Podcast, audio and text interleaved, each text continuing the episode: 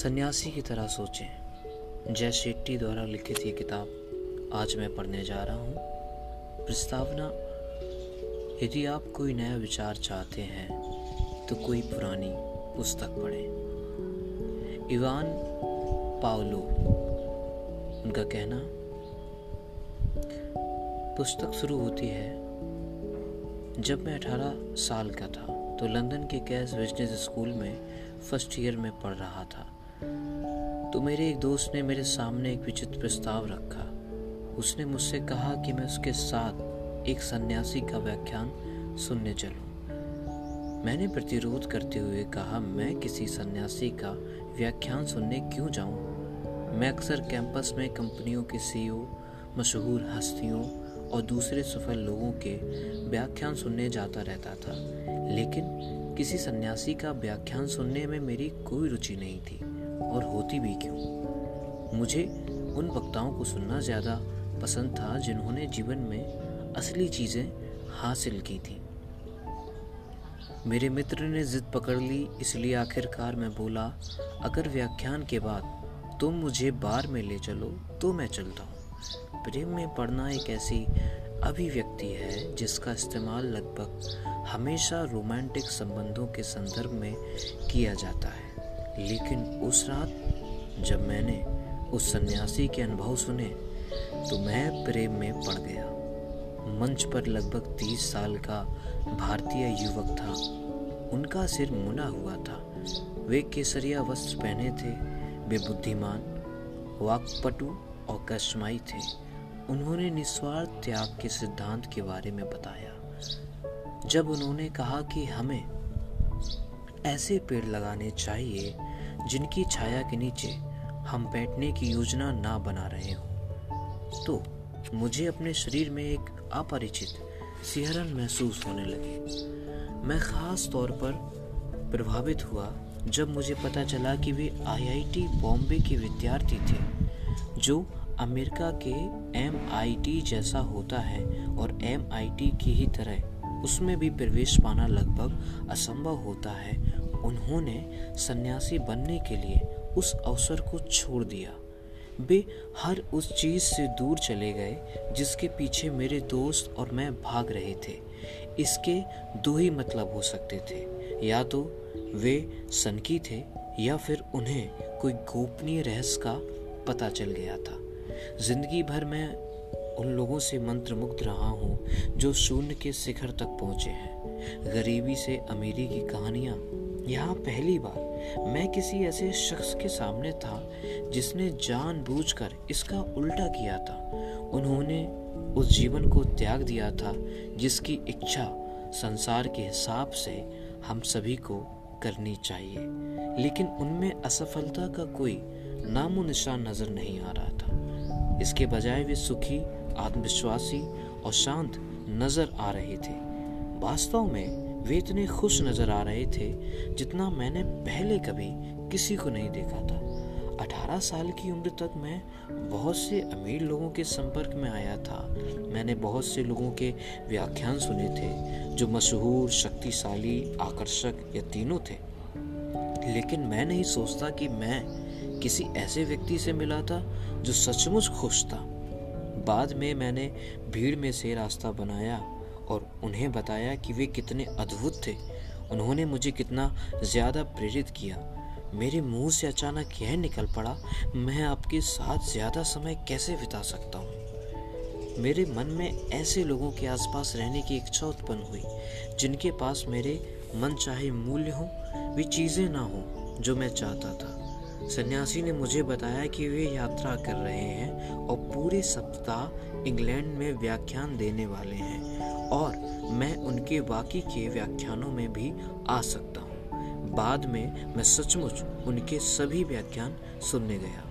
सन्यासी का नाम था गौरंग दास और मेरे मन में उनकी पहली छवि यह थी कि वे एक सही चीज़ कर रहे थे। बाद में मुझे पता चला कि विज्ञान भी इनका समर्थन करता है।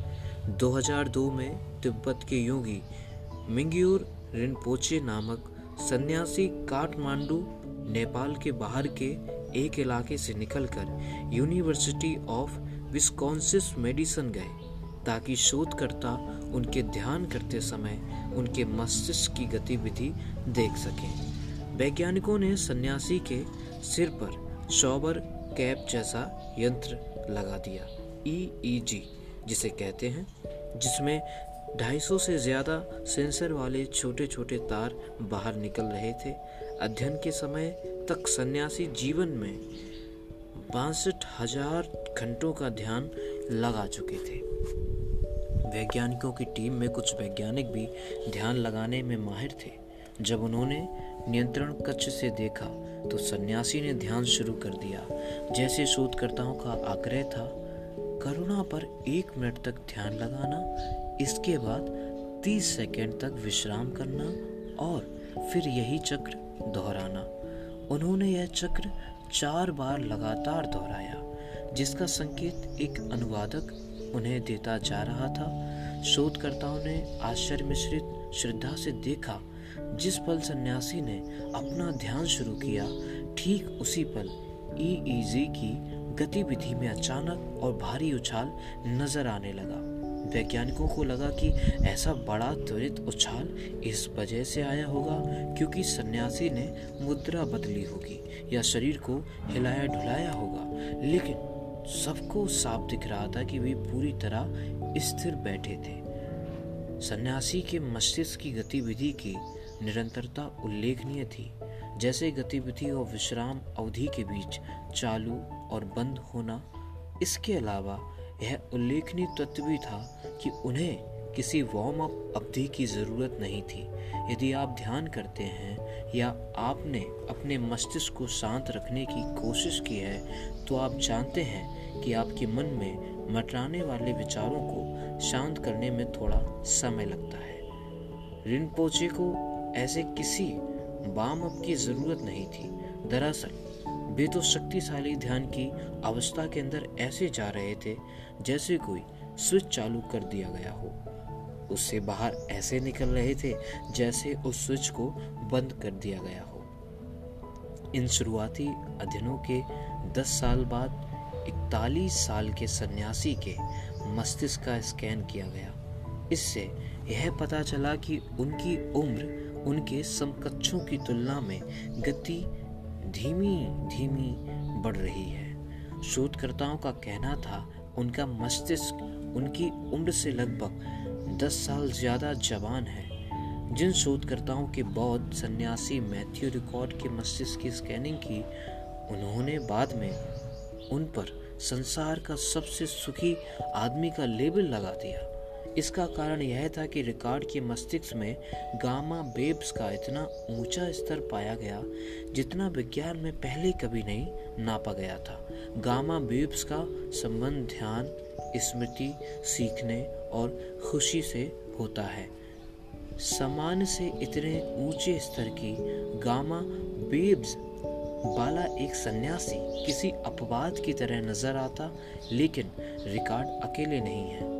ध्यान के दौरान जिन 21 अन्य सन्यासियों के मस्तिष्क की स्कैनिंग की गई थी, उनमें भी गामा बेब्स के स्तर ज़्यादा ऊँचे और स्थायी थे। नींद के दौरान भी जो ध्यान न करने वालों की तुलना में बहुत ज़्यादा थे। हमें सन्यासियों की तरह क्यों सोचना चाहिए? अगर आप यह जानना चाहते हैं कि बास्केटबॉल कोर्ट पर धूम कैसे मचानी है तो आप माइकल जॉर्डन के पास जाएँगे। अगर आप नवाचार करना चाहते हैं तो आप इलॉन मस्क के तौर तरीकों का विश्लेषण करेंगे।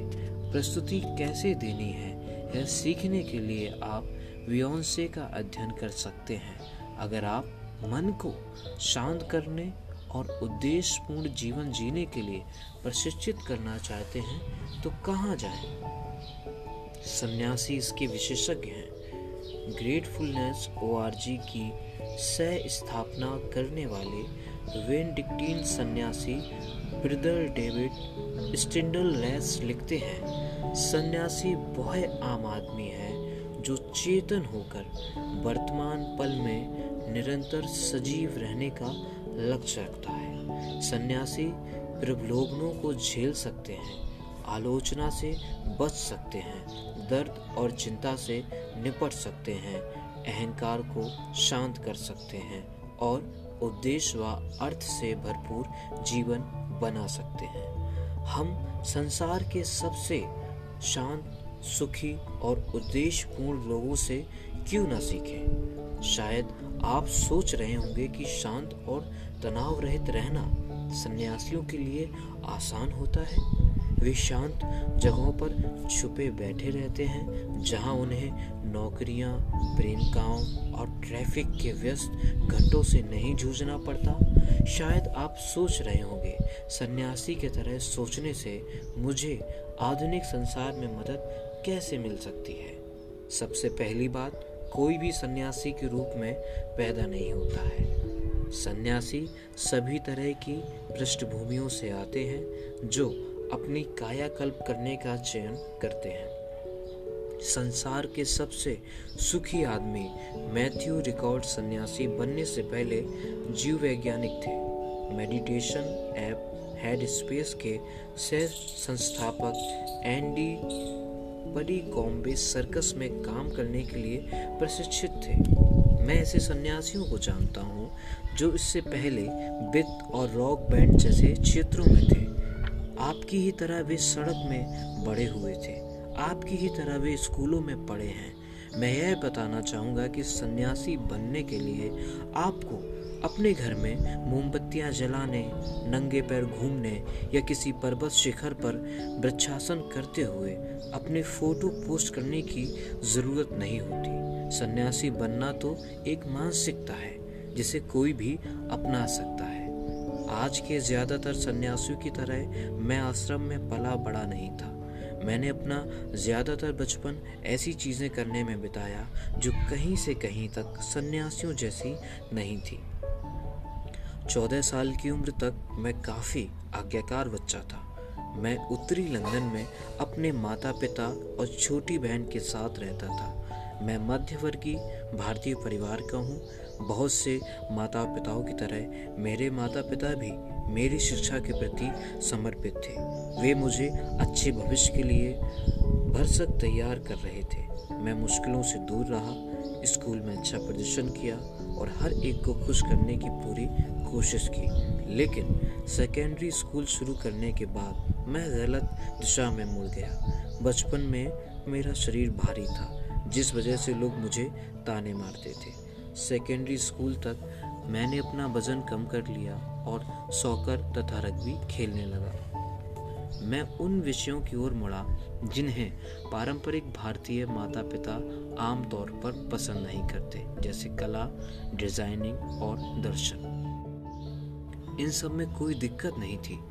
दिक्कत की तो बात यह थी, मैं गलत लोगों के साथ उठने बैठने भी लगा। मैं बुरी चीज़ों में शामिल हो गया। नशीले पदार्थों के प्रयोग, लड़ाई झगड़ा करना, ज़रूरत से ज़्यादा शराब पीना, इसका परिणाम अच्छा नहीं रहा। हाई स्कूल में मुझे तीन बार सस्पेंड किया गया। आखिरकार स्कूल ने मुझे निकालने का निर्णय लिया। मैं बदल जाऊँगा, मैंने वादा किया।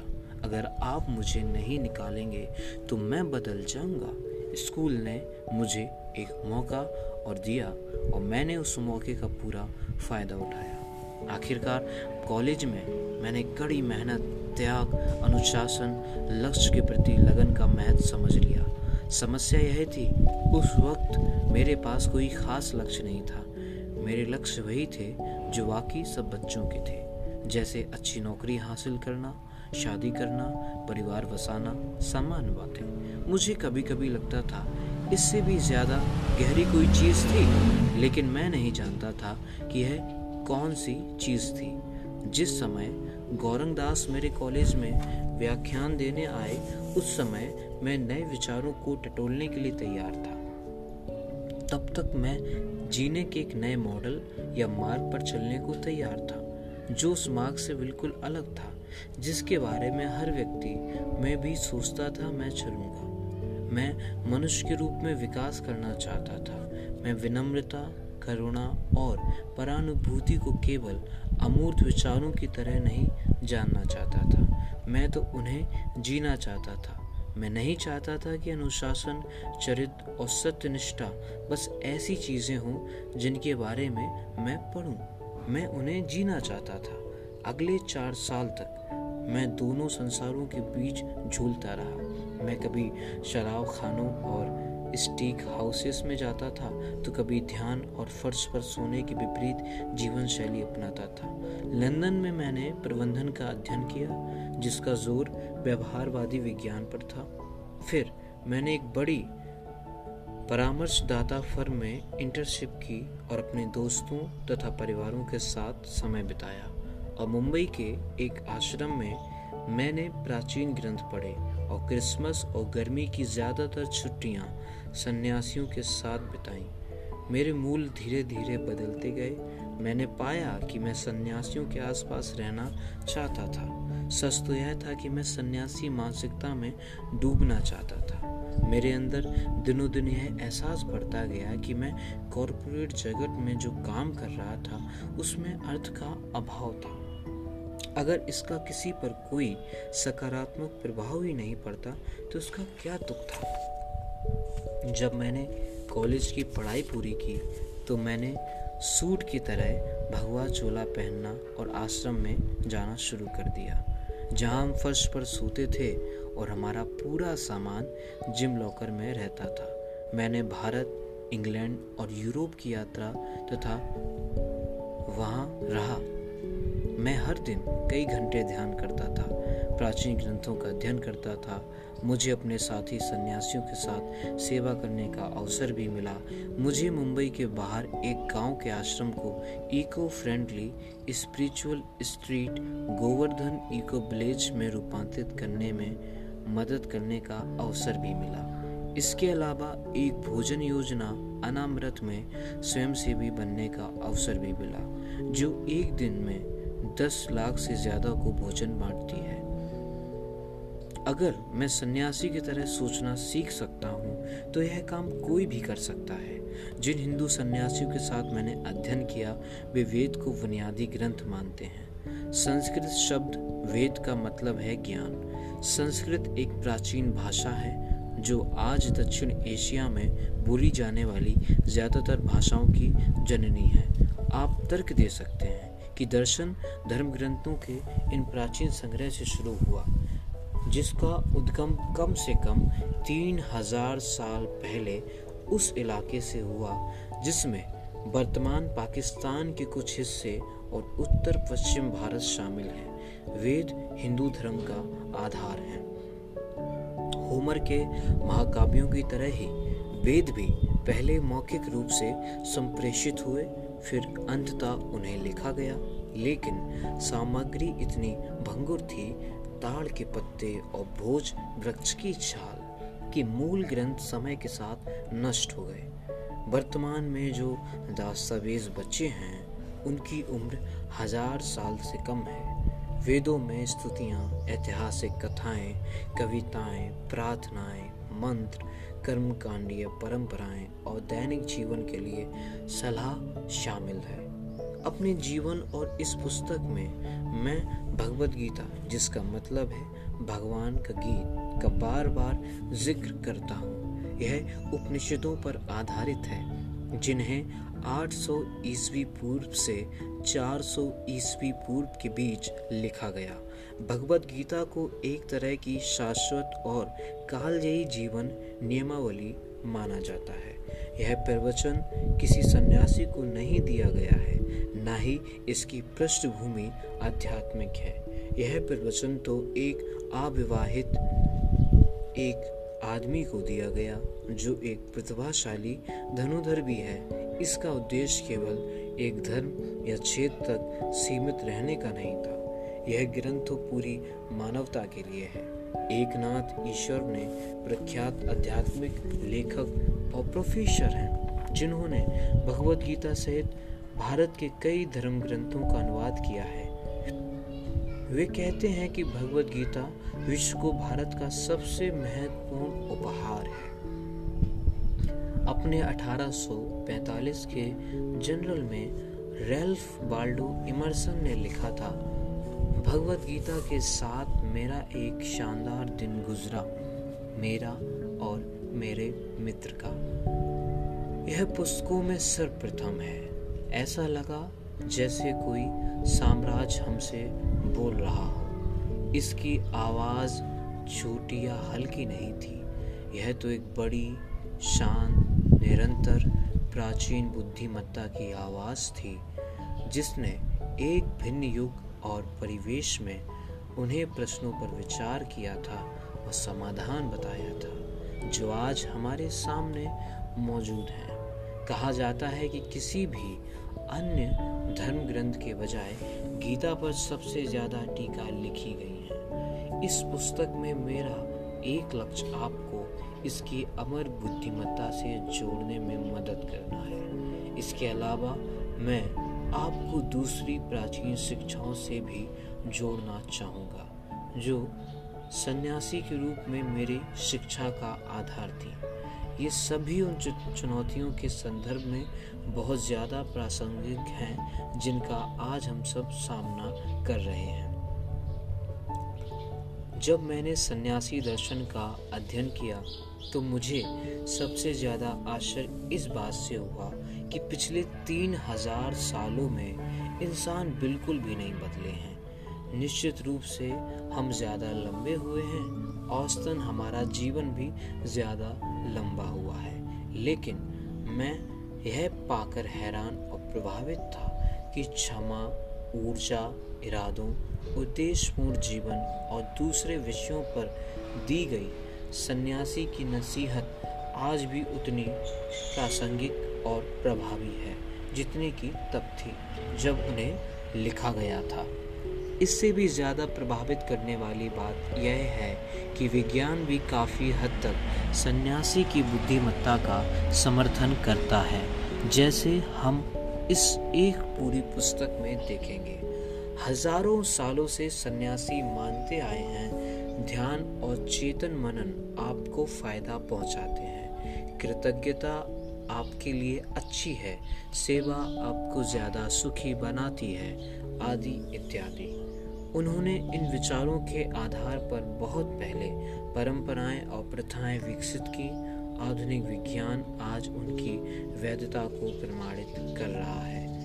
एल्बर्ट आंस्टिन ने कहा था, अगर आप किसी चीज़ को सरलता से स्पष्ट नहीं कर सकते तो आप इसे पर्याप्त अच्छी तरह नहीं समझते हैं। जब मैंने देखा कि मैं जो सबक सीख रहा था वे आधुनिक संसार के लिए कितने ज़्यादा प्रासंगिक हैं और मैं उन्हें ज़्यादा गहराई से समझना चाहता था ताकि मैं यह लाभ दूसरे लोगों तक भी पहुँचा सकूँ। जब मैं मुंबई रहने लगा, उसके तीन साल बाद मेरे गुरु गौरंग दास ने मुझसे एक महत्वपूर्ण बात कही उन्होंने कहा था कि अगर मैं आश्रम छोड़ दूँ और मेरी सीखी हुई चीज़ें संसार को बताऊँ तो मैं ज़्यादा मूल्यवान और उपयोगी सेवा कर सकता हूँ। सन्यासी के रूप में मेरे तीन साल जीवन की पाठशाला जैसे थे। सन्यासी बनना मुश्किल था, लेकिन उसे छोड़ना तो और भी ज़्यादा मुश्किल था।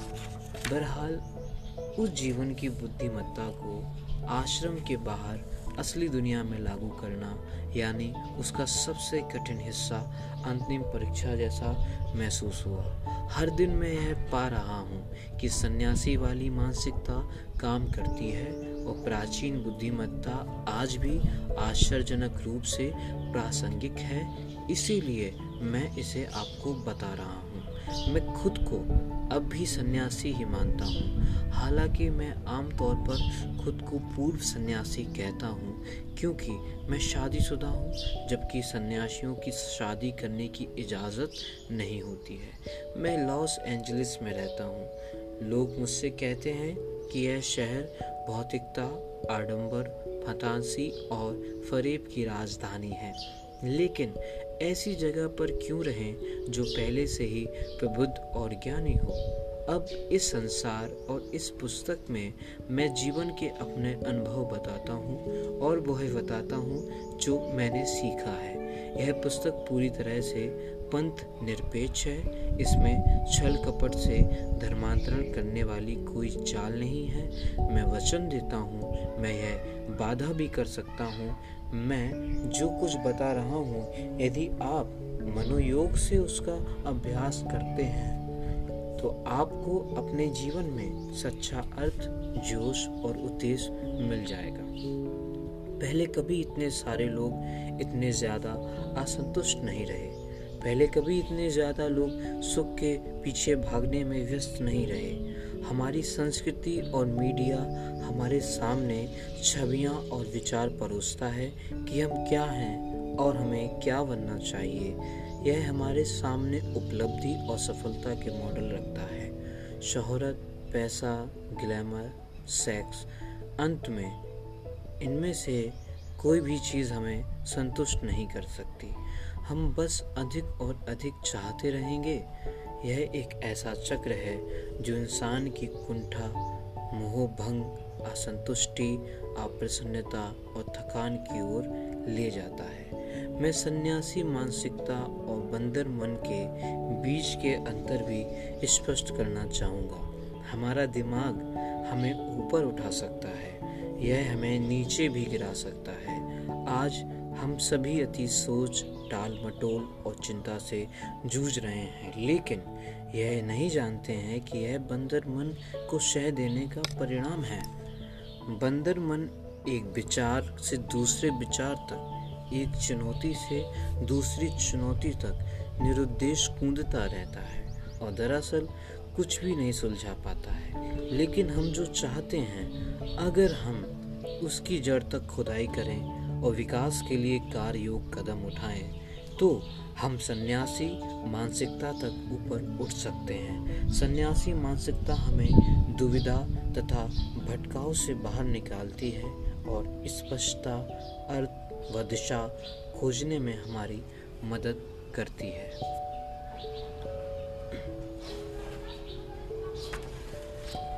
बंदर मन और सन्यासी मस्तिष्क।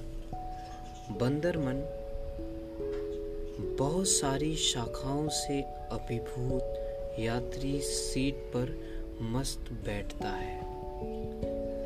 शिकायत करता है, तुलना करता है, आलोचना करता है। ज़रूरत से ज़्यादा सोचता है और टाल मटोल करता है।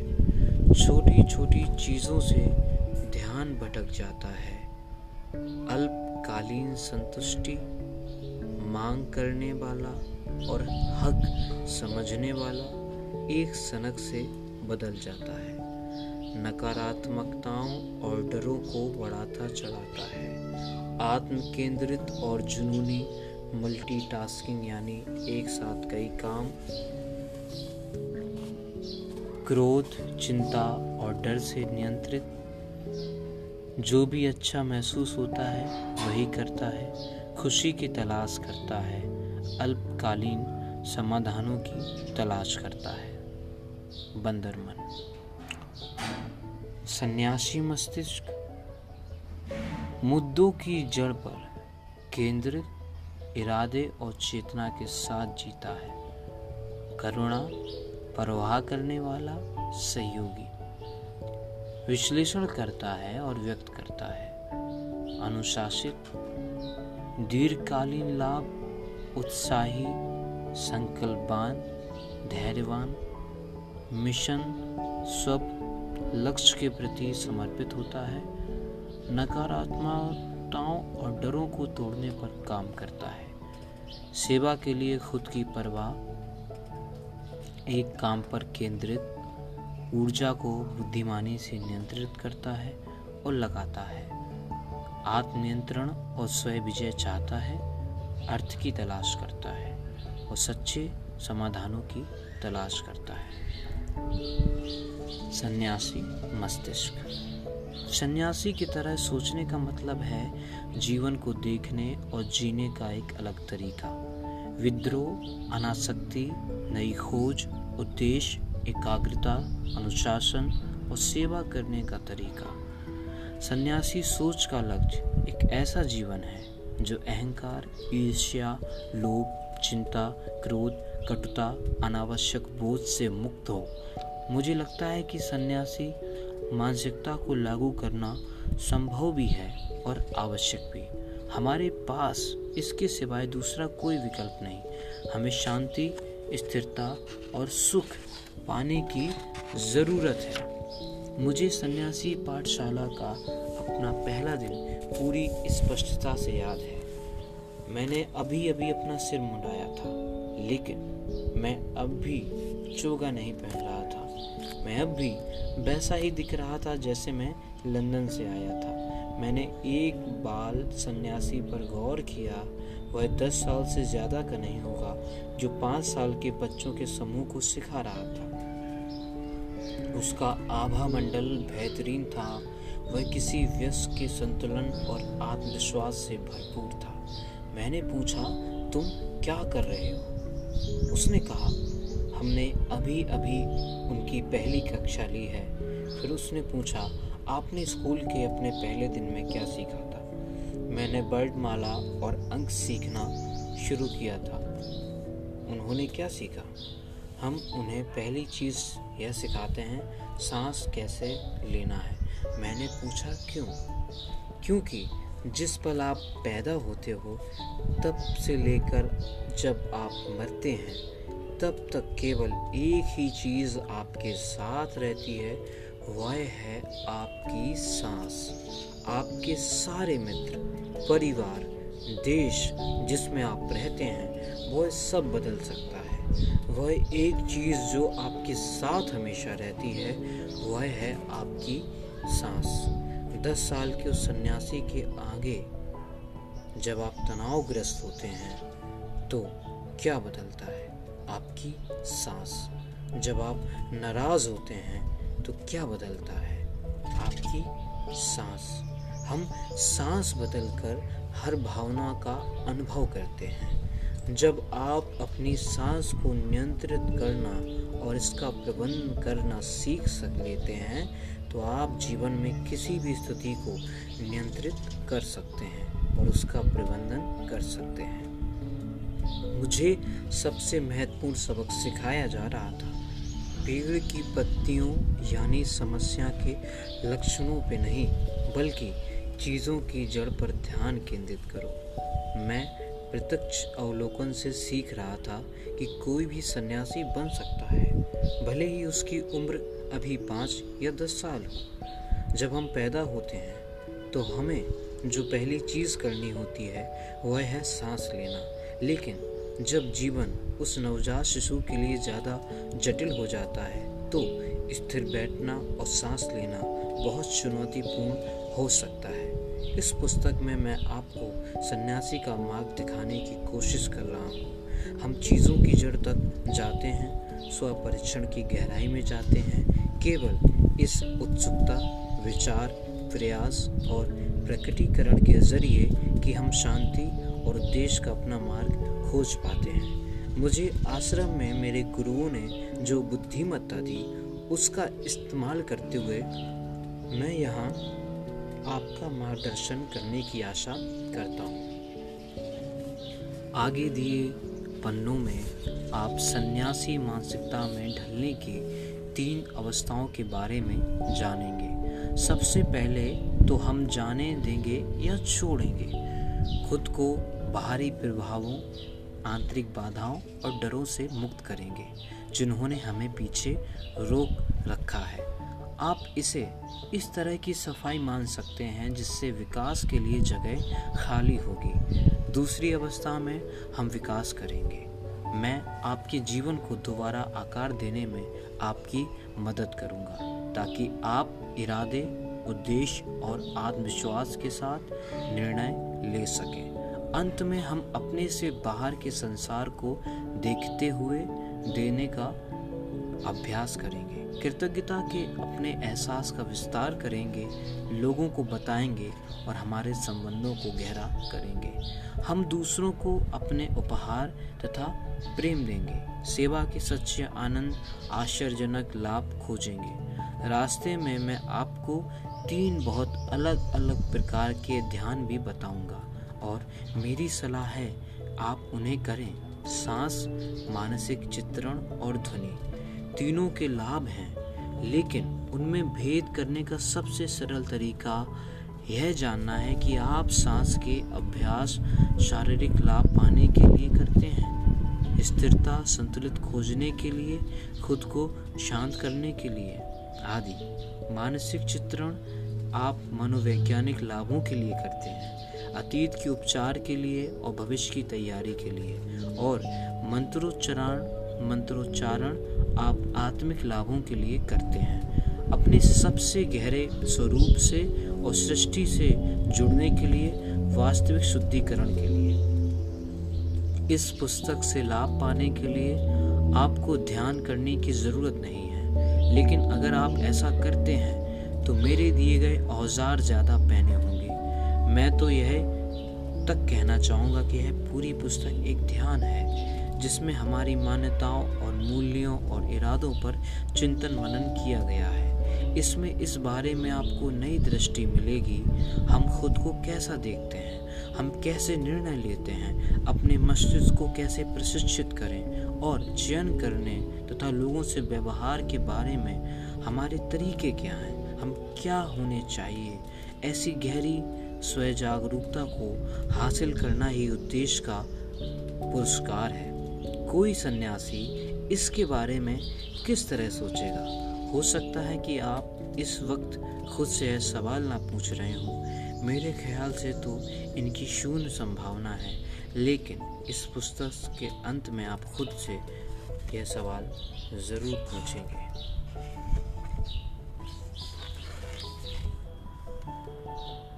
आज ये पहली पुस्तक सन्यासी की तरह सोचें। जय शेट्टी, हिंदी एडिशन। हम लोगों ने पहला पड़ाव जो है, पार किया है। अब यहाँ से शुरू होगी भाग एक की कहानी, जिसका टाइटल होगा, मुक्त करें। और हम लोग कल मिलेंगे निर्धारित समय पे। तब तक के लिए जुड़े रहिए।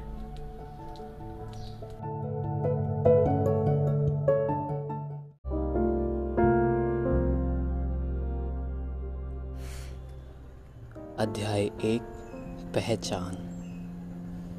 मैं वह हूँ जो मैं सोचता हूँ कि मैं हूँ। किसी दूसरे के जीवन की नकल को पूर्णता के साथ जीने से ज़्यादा अच्छा है, आप अपनी खुद की तकदीर को पूर्णता के साथ जिए। 1902 में समाजशास्त्री चार्ल्स हॉल्टन कूली ने लिखा था, मैं वह नहीं हूँ जो मैं सोचता हूँ कि मैं हूँ, और मैं वह नहीं हूँ जो आप सोचते हैं कि मैं हूँ। मैं तो वह हूँ जो मैं सोचता हूँ कि आप सोचते हैं कि मैं हूँ। इससे एक पल के लिए आपके दिमाग में उथल पुथल मच जाएगी। लेकिन इसे समझें क्योंकि यह महत्वपूर्ण है। हमारी पहचान इसमें लिपटी रहती है कि दूसरे हमारे बारे में क्या सोचते हैं या ज़्यादा सटीकता से कहें तो हमारी पहचान उसमें लिपटी रहती है जो हम सोचते हैं कि दूसरे हमारे बारे में सोचते हैं। न सिर्फ़ हमारी स्व छवि इससे बंधी होती है कि हमारे हिसाब से दूसरे हमें कैसा मानते हैं, बल्कि स्व सुधार की हमारी ज़्यादातर कोशिशों का मकसद भी यही होता है कि हम दरअसल उस काल्पनिक आदर्श के अनुरूप जीने की कोशिश करें। अगर हमारे हिसाब से हमारा प्रशंसनीय व्यक्ति दौलत को सफलता का पर्याय मानता है तो उसे प्रभावित करने के लिए हम भी दौलत के पीछे भागने लगते हैं। अगर हम कल्पना करते हैं कि कोई मित्र हमारे चेहरे मोहरे का मूल्यांकन कर रहा है तो हम प्रतिक्रिया में अपने चेहरे मोहरे पर ज़्यादा ध्यान देते हैं। बेस्ट साइड स्टोरी में मारिया एक लड़के से मिलती है, जो उससे प्रेम करने लगता है। उसका अगला गीत क्या था? मैं सुंदर महसूस करती हूँ। यह पांडुलिपि लिखे जाने तक डेनियल डे लुइस विश्व के एकमात्र अभिनेता हैं, जिन्होंने सर्वश्रेष्ठ अभिनेता का ऑस्कर तीन बार जीता है।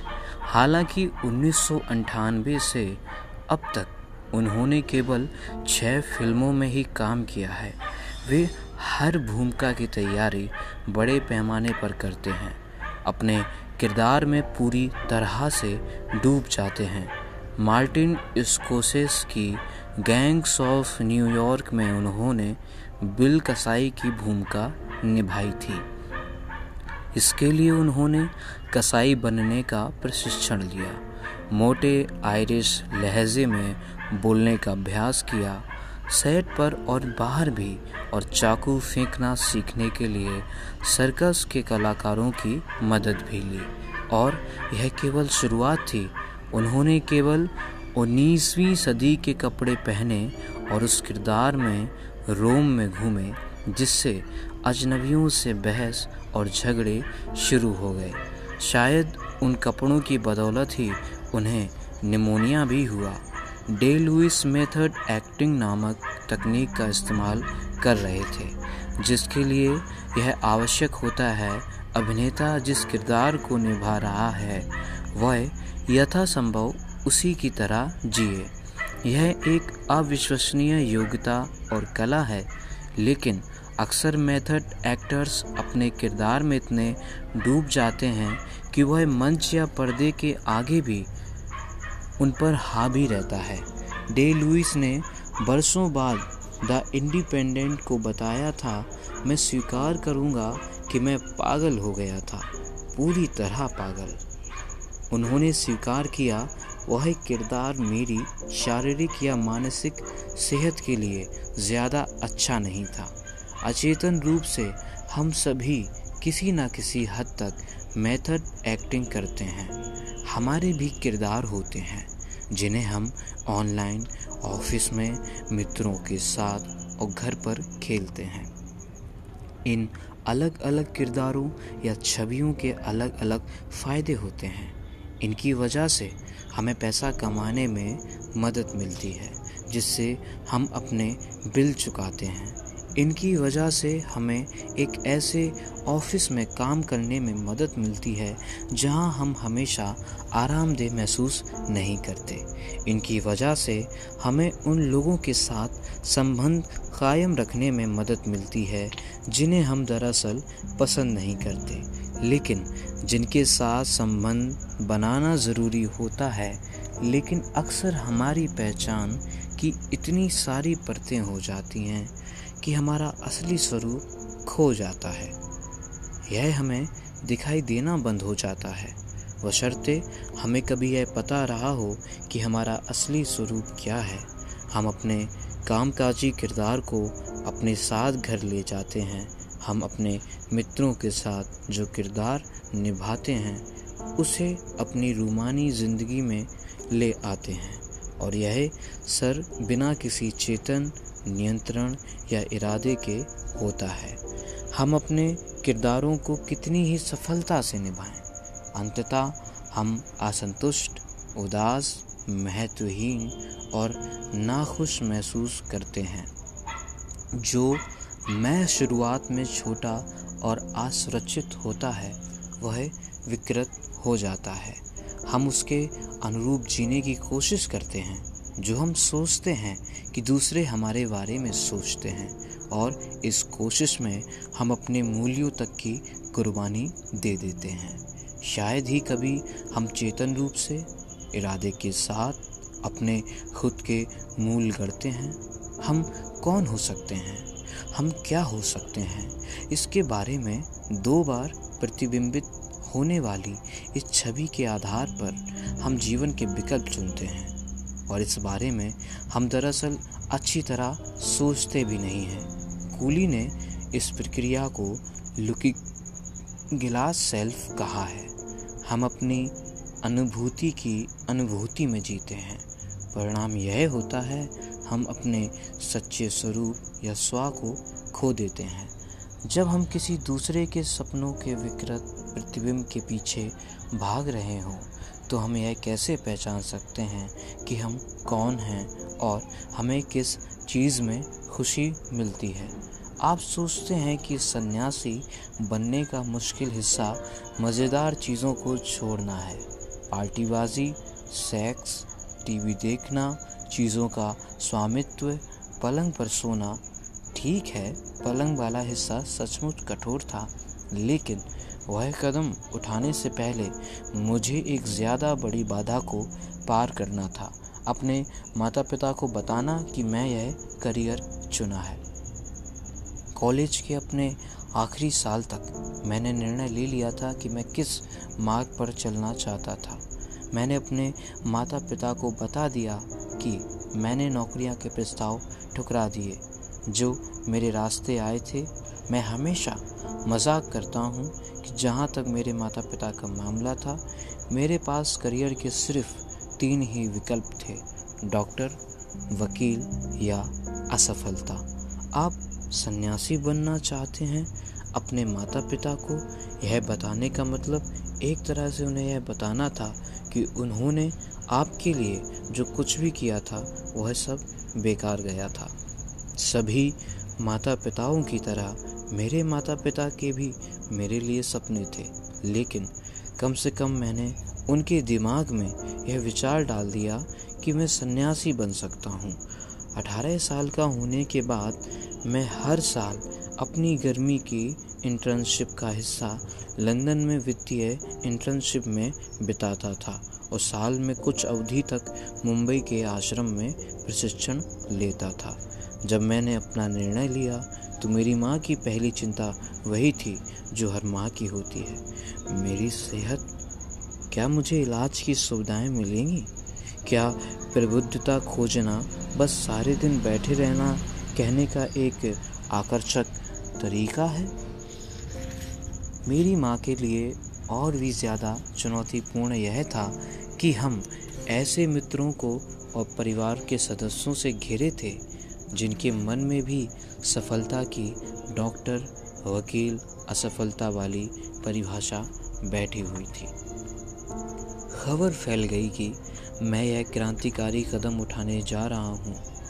यह सुनकर माँ की सहेलियाँ कहने लगी लेकिन तुमने उसे पढ़ाने में इतने सारे पैसे लगाए हैं और उसकी ब्रेन वॉशिंग कर दी गई है और वह अपनी ज़िंदगी बर्बाद करने जा रहा है। मेरे दोस्तों ने भी सोचा, मैं जीवन में असफल हो रहा हूँ। मैंने सुना, तुम्हें दोबारा कभी नौकरी नहीं मिलेगी और तुम अजीब का कमाने की हर उम्मीद को ठोकर मार कर जा रहे हो। जब आप अपना सबसे वास्तविक जीवन जीने की कोशिश करते हैं तो आपके कुछ संबंध खतरे में पड़ जाएँगे। उन्हें खोने का जोखिम लेने लायक है।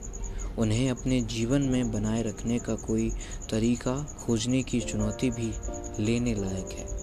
सौभाग्य से मेरे विकसित हो रहे सन्यासी मस्तिष्क के लिए मेरे माता पिता और उनके दोस्तों की आवाज़ें ये सबसे महत्वपूर्ण दिशा निर्देश नहीं थे। जिनका इस्तेमाल मैंने यह निर्णय लेते समय किया, इसके बजाय मैंने अपने खुद के अनुभव पर भरोसा किया। 18 साल की उम्र के बाद हर साल मैंने दोनों जीवनों का स्वाद चखा था। मैं गर्मियों की वित्तीय नौकरी के जब घर लौटता था तो डिनर की भूख के सिवाय कुछ महसूस नहीं किया करता था। लेकिन जब भी मैं आश्रम से लौटता था तो हर बार मैं यही सोचता था, यह अद्भुत था। मेरी ज़िंदगी का सर्वश्रेष्ठ समय यही था। इन बिल्कुल अलग अलग अनुभवों, मूल्यों और विश्वास तंत्रों के साथ प्रयोग करने से मुझे अपने खुद के मूल समझने में मदद मिली। मैंने जब सन्यासी बनने का विकल्प चुना तो इस पर होने वाली प्रतिक्रियाएँ उन बाहरी दबावों के उदाहरण हैं, जिनका सामना हम सभी जीवन भर करते हैं। हमारे परिवार, हमारे यार दोस्त, समाज, मीडिया, हम छवियों और आवाज़ों से घिरे हुए हैं, जो हमें बताती हैं कि हमें क्या बनना चाहिए और क्या करना चाहिए। उनकी राय, अपेक्षाओं और दायित्वों का शोर आपके चारों तरफ़ सुनाई देता है। हाई स्कूल से सीधे सबसे अच्छे कॉलेज में पढ़ने जाओ, अच्छे पैसों वाली नौकरी खोजो, शादी कर लो, घर खरीदो, बच्चे पैदा करो, प्रमोशन पाओ। सांस्कृतिक पैमानों के पीछे एक कारण होता है।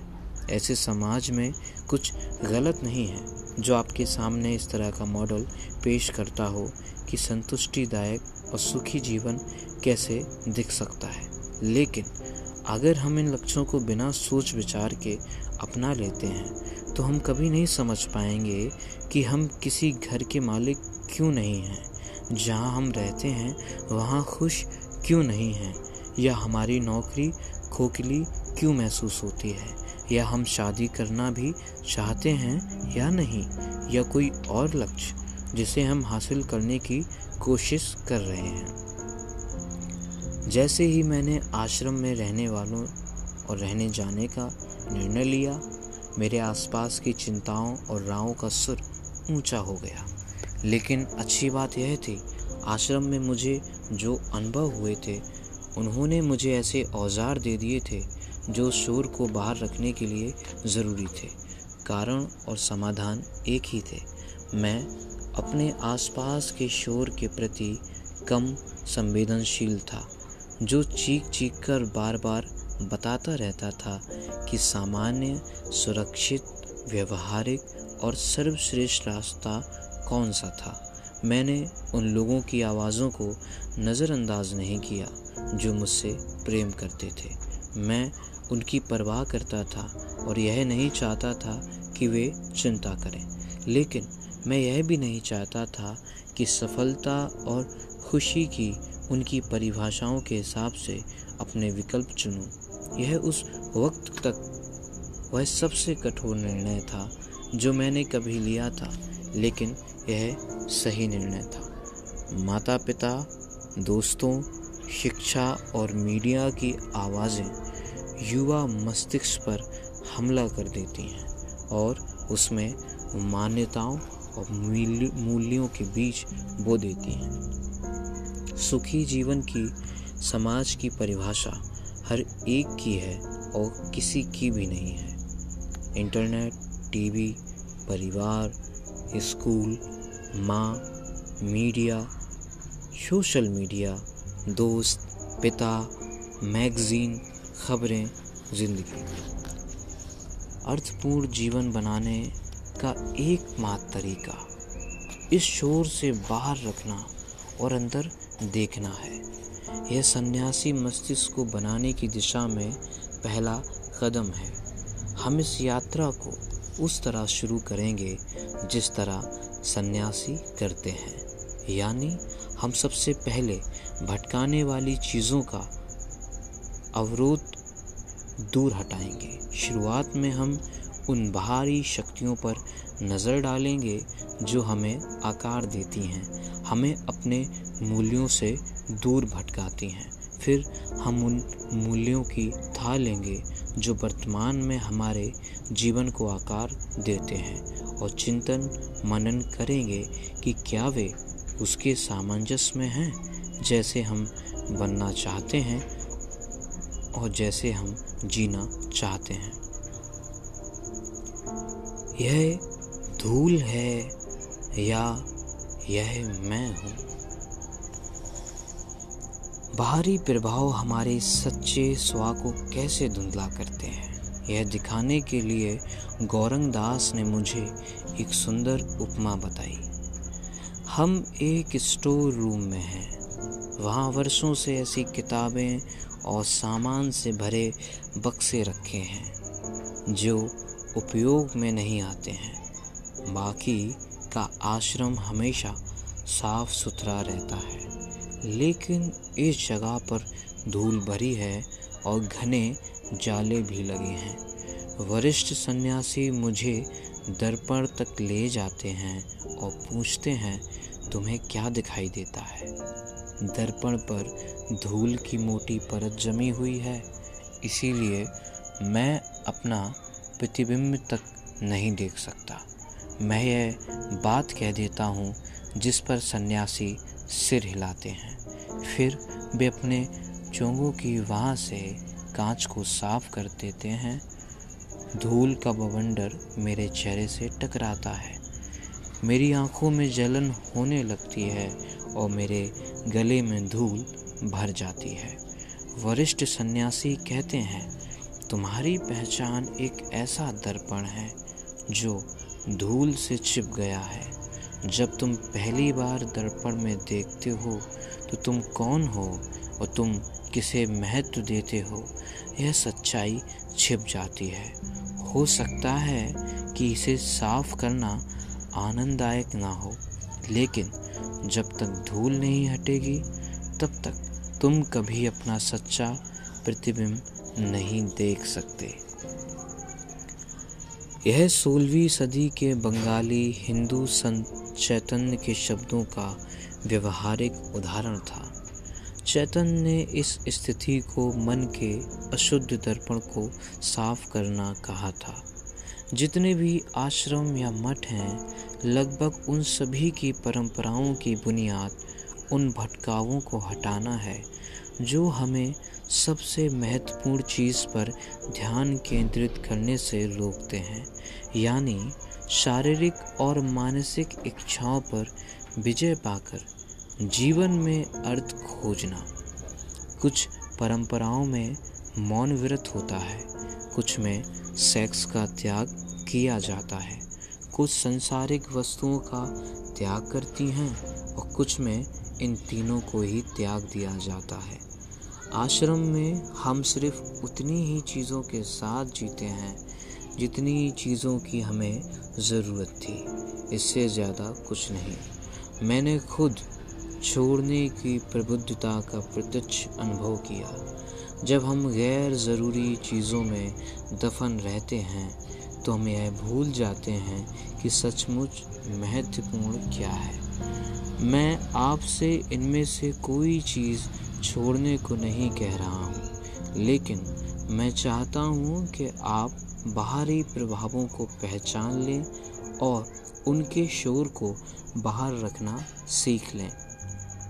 इसी तरह हम धूल को साफ़ कर सकते हैं और यह देख सकते हैं, क्या वे मूल सचमुच आपका प्रतिबिंब हैं? मार्गदर्शक मूल वे सिद्धांत हैं जो हमारे लिए सबसे ज़्यादा महत्वपूर्ण हैं और जिनके बारे में हम यह महसूस करते हैं कि उन्हें हमारा मार्गदर्शन करना चाहिए। हम क्या बनना चाहते हैं? हम अपने साथ और दूसरों के साथ किस तरह का बर्ताव करते हैं? प्राय मूल्यों में एक शब्द की अवधारणा होती है, जैसे स्वतंत्रता, सामान्यता, करुणा ईमानदारी। यह थोड़ा अमूर्त और आदर्शवादी लग सकता है, लेकिन मूल्य दरअसल व्यवहारिक होते हैं। वे एक तरह से नैतिक जीपीएस हैं, जिनका इस्तेमाल हमें हम जीवन की यात्रा सही तरीके से कर सकते हैं। यदि आप अपने मूल्यों को जानते हैं तो आपके सामने अपनी दिशा स्पष्ट होती है। आपके मूल्य उन लोगों कार्यों और आदतों की ओर संकेत देते हैं, जो आपके लिए सर्वश्रेष्ठ हैं। जब हम किसी नए क्षेत्र में जाते हैं तो हम मूल्यों के बिना निरुद्देश भटकते हैं। गलत मोड़ मुड़ जाते हैं, रास्ता भटक जाते हैं और अनिर्णय के शिकार हो जाते हैं। मूल्य होने पर आपके पास यह ज़्यादा आसान हो जाता है कि आप खुद को सही लोगों से घेर लें।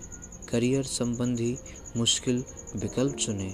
अपने समय का ज़्यादा समझदारी से इस्तेमाल करें और अपना ध्यान वहाँ केंद्रित करें जहाँ यह मायने रखता है।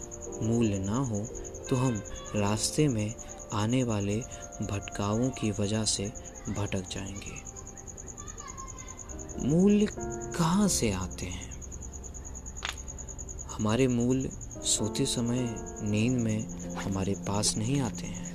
हम चेतन रूप से उन्हें सोचते भी नहीं हैं। हम उन्हें शायद ही कभी शब्दों में व्यक्त करते हैं, लेकिन इसके बावजूद वे मौजूद होते हैं। हर व्यक्ति निश्चित परिस्थितियों में पैदा होता है और हमें जो अनुभव मिलते हैं, उससे हमारे मूल तय होते हैं। हम स्कूलों में पैदा हुए थे या बिलासता में। हमें प्रशंसा कहाँ मिली थी?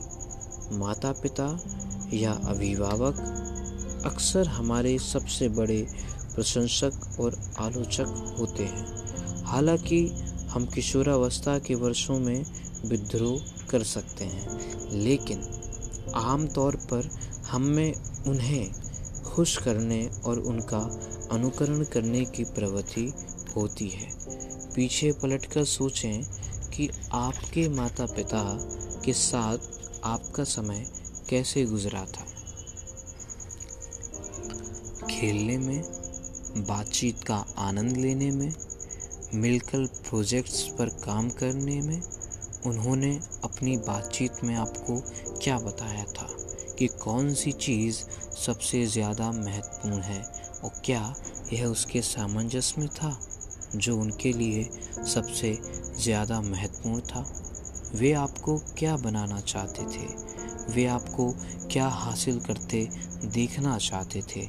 वे आपसे किस तरह का व्यवहार चाहते थे? क्या आपके उन आदर्शों को आत्मसात कर लिया? और क्या उनसे आपको फ़ायदा हुआ? शुरुआत से ही हमारी शिक्षा का हम पर बहुत ज़्यादा प्रभाव पड़ता है। हमें कौन से विषय पढ़ाए गए? वे हमें किस सांस्कृतिक कोण से पढ़ाए गए? हमसे किस तरह सीखने की अपेक्षा की जाती थी? तथ्यों से संचालित पाठ्यक्रम सृजनात्मकता को प्रोत्साहित नहीं करता है। संकीर्ण सांस्कृतिक नीति विभिन्न पृष्ठभूमियों और स्थानों के लोगों के प्रति सहिष्णुता को बढ़ावा नहीं देती। इस परिवेश में खुद को अपने जोश में डुबाने के बहुत कम अवसर होते हैं। भले ही हम उनके बारे में बचपन से जानते हों। इसका मतलब यह नहीं है कि स्कूल हमें जीवन के लिए तैयार नहीं करता है। स्कूलों में अलग अलग शैक्षणिक मॉडल होते हैं। जिनमें से कुछ ज़्यादा स्वतंत्रता प्रदान करते हैं। लेकिन एक कदम पीछे हटकर यह विचार करना उचित है कि आपने स्कूल से जो मूल्य ग्रहण किए हैं, क्या वे आपके लिए सही महसूस होते हैं? मीडिया आपके मन से खेलता है। सन्यासी के रूप में मैंने जल्द ही सीख लिया कि हमारा मन जिसमें तल्लीन होता है, वही हमारे मूल्यों को प्रभावित करता है। हम अपने मस्तिष्क या मन नहीं हैं, लेकिन मस्तिष्क वह वाहन है जिससे हम निर्णय लेते हैं। हमारे हृदय में क्या महत्वपूर्ण है? जो फ़िल्में हम देखते हैं, जो संगीत हम सुनते हैं, जो किताबें हम पढ़ते हैं जो टीवी शो हम देखते हैं। हम जिन लोगों को ऑनलाइन, ऑफलाइन फॉलो करते हैं, आपकी न्यूज़ फ़ीड में जो होता है, वह आपके मस्तिष्क को पोषण देता है, चाहे वह अच्छा हो या बुरा। हम फिल्मी सितारों की गपशप, सफलता की छवियों, हिंसक वीडियो गेम्स और नकारात्मक खबरों में जितने ज़्यादा डूबते हैं, हमारे मूल्य, ईर्ष्या, आलोचना, प्रतिस्पर्धा, असंतुष्टि से उतने ही ज़्यादा दूषित होते हैं। इसे आजमाएँ। आपके मूल कहाँ से आए हैं? इस अनायस प्रभावों का हम पर कितना असर होता है, उसे भापना मुश्किल हो सकता है। मूल्य, अमूर्त और गुण होते हैं। जिस संसार में हम रहते हैं, वह लगातार खुलकर या छुपकर इस तरह के सुझाव देता रहता है कि हमें किन चीज़ों की इच्छा करनी चाहिए। हमें कैसे जीना चाहिए और हमें अपने बारे में कैसे विचार रखने चाहिए कि हम कौन हैं। कुछ मूल लिखें, जो आपके जीवन को आकार देते हैं। हर एक के सामने यह भी लिखें कि वह मूलता कहाँ से आया है। जो मूल आप में सचमुच हो, उस हर मूल के सामने सही का निशान लगा लें। उदाहरण के तौर पर देखें, मूल्य, दया, हुलिया, दौलत, अच्छे ग्रेड, ज्ञान, परिवार। मूल्यों के उद्गम, क्या यह मेरे बारे में सच है? दया, अभिभावक, क्या मेरे बारे में सच है? हाँ। हुलिया, मीडिया, क्या यह मेरे बारे में सच है? उस तरह से नहीं। दौलत, अभिभावक, क्या यह मेरे बारे में सच है? नहीं। अच्छे ग्रेड, स्कूल यह मेरे बारे में सच है? इसने सचमुच सीखने में हस्तक्षेप किया। ज्ञान, स्कूल, क्या यह मेरे बारे में सच है? हाँ। परिवार, परंपरा, क्या यह मेरे बारे में सच है? परिवार हाँ लेकिन पारंपरिक नहीं। अवलोकन और मूल्यांकन सन्यासी के तरह सोचने की कुंजी है। ये रिक्त स्थान और स्थिरता से शुरू होते हैं बाहरी प्रभावों के शोर को दूर रखने के लिए सन्यासी जो पहला कदम उठाते हैं, वह यह है, वे भौतिक चीज़ों का त्याग कर देते हैं। मैंने तीन बार आश्रम में समय बिताया। कॉलेज की पढ़ाई पूरी की, फिर पक्का सन्यासी बन गया। लंदन के उत्तर में भक्ति वेदांत मैनर नामक मंदिर में दो महीनों तक प्रशिक्षण देने के बाद और लेने के बाद मैं भारत आ गया। वहाँ मैं सितंबर 2010 की शुरुआत में गाँव के आश्रम में पहुँच गया। मैंने अपने फैशनेबल कपड़ों की जगह पर दो चोगे खरीद लिए, एक पहनने के लिए और दूसरा धोने के लिए। मैंने अपनी काफ़ी शानदार हेयर कट की भी कुर्बानी दी। सिर से सारे बाल हटा दिए थे और मुझे अपने होलिये की जाँच करने के लगभग सारे अवसरों से वंचित कर दिया गया था। आश्रम में एक भी दर्पण नहीं था। सिवा उस एक माह दर्पण के जो मुझे स्टोर रूम में बाद में दिखाया गया। इस तरह हम सन्यासियों को अपने होलियों को ज़्यादा परवाह करने से रोका गया। हम सादा भोजन खाते थे, जो शायद ही कभी बदलता था। हम फर्श पर चटाई बिछाकर सोते थे और संगीत के नाम पर बस मंत्रोच्चारण और घंटियाँ सुनाई देती थीं, जो हमारे ध्यान और धार्मिक क्रियाओं के बीच में गूंजते रहते थे। हम फ़िल्में या टीवी शो नहीं देखते थे। और तो और सीमित खबरें और ईमेल भी हमें सामुदायिक क्षेत्र में सांझे डेस्कटॉप कंप्यूटर पर ही मिलते थे। जब ये व्यवधान या भटकाव चले गए तो उनके जगह किसने ली? रिक्त स्थान, स्थिरता और मौन ने। जब हम अपने आसपास के संसार की राय अपेक्षाओं और दायित्वों से दूर हो जाते हैं तो हम खुद को सुनने लगते हैं। उस खामोशी में मैंने बाहरी शोर और अपनी खुद की आवाज़ के बीच के फ़र्क को पहचानना सीखा। दूसरों की धूल साफ़ करने के बाद मैं अपने बुनियादी विश्वासों को देख सकता था। मैंने आपसे वादा किया था कि मैं आपसे आपका सिर मुनाने और चूँगा पहनने को नहीं कहूँगा। लेकिन आधुनिक संसार में जागरूकता बढ़ाने के लिए हम खुद को रिक्त स्थान, मौन और स्थिरता कैसे दे सकते हैं? हम में से ज़्यादातर लोग बैठकर अपने मूल्यों के बारे में विचार नहीं करते हैं। हमें अपने विचारों के साथ अकेले रहना पसंद नहीं होता है। हम में यह प्रवृत्ति होती है कि हम मौन या खामोशी से बचें, अपने दिमाग भरने की कोशिश करें और बढ़ते रहें। अध्ययनों की एक श्रृंखला में वर्जीनिया यूनिवर्सिटी ऑफ़ हार्वर्ड्स के शोधकर्ताओं ने प्रतिभागियों से कहा कि वे एक कमरे में छः से पंद्रह मिनट तक अकेले रहें, जिसमें कोई स्मार्टफ़ोन नहीं था, लिखने का कोई साधन नहीं था और पढ़ने के लिए कुछ नहीं था। फिर फिर शोधकर्ताओं ने उन्हें संगीत सुनने दिया या उनके फ़ोन का इस्तेमाल करने दिया। प्रतिभागियों ने न सिर्फ़ अपने फ़ोन और संगीत को ज़्यादा पसंद किया, बल्कि उनमें से कई ने तो एक अजीब विकल्प चुना।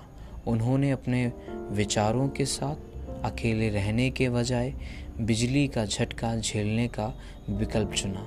यदि आप हर दिन किसी नेटवर्किंग इवेंट में जाते हैं, आपको लोगों को बताना पड़ता है कि आप आजीविका के लिए क्या करते हैं। तो आप जो हैं, उसके हाथ से दूर कदम रखना आजीविका के लिए क्या करते हैं? तो आप जो हैं, वो आपके लिए मुश्किल होता है। अगर आप हर रात रियल हाउस वाइब्स देखते हैं तो आप यह सोचने लग जाते हैं, अपने मित्रों के चेहरे पर शराब के गिलास फेंकना सामान्य व्यवहार है। जब हम अपने जीवन को भर लेते हैं और चिंतन मनन के लिए ज़रा सी भी जगह खाली नहीं छोड़ते हैं तो व्यवधान संचालित, स्वचालित ढंग से हमारे मूल बन जाते हैं। जब हम व्यस्त होते हैं तो हम अपने विचारों का विश्लेषण नहीं कर सकते और अपने मस्तिष्क की पड़ताल नहीं कर सकते।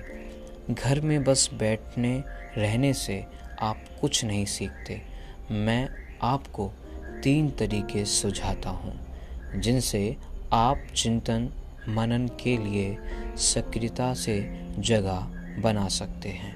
पहला सुझाव हर दिन बैठकर मनन करें कि आपका दिन कैसा गुजरा और आप कौन सी भावनाएँ महसूस कर रहे हैं। दूसरा सुझाव, महीने में एक बार आप लगभग वैसा ही परिवर्तन कर सकते हैं जैसा मुझमें आश्रम में हुआ था। अगर आप किसी ऐसी जगह जाएँ जहाँ आप पहले कभी नहीं गए थे ताकि आप एक अलग परिवेश में अपनी पड़ताल कर सकें।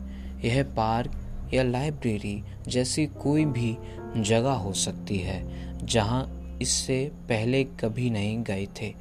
अंतिम सुझाव, किसी ऐसी चीज़ में शामिल हों जो आपके लिए अर्थपूर्ण है।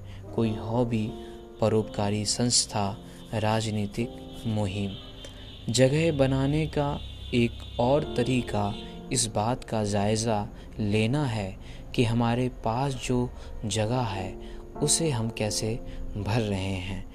क्या वे चयन हमारे सच्चे मूल्यों को प्रतिबिंबित कर सकते हैं? अपने जीवन का ऑडिट करें। अपने जीवन, आपके जीवन, हम सभी के जीवन, मूल्य क्या है? इस बारे में आप चाहें जो सोचते हों, आपके कार असली कहानी बता देते हैं। हम अपनी खाली समय में क्या करते हैं?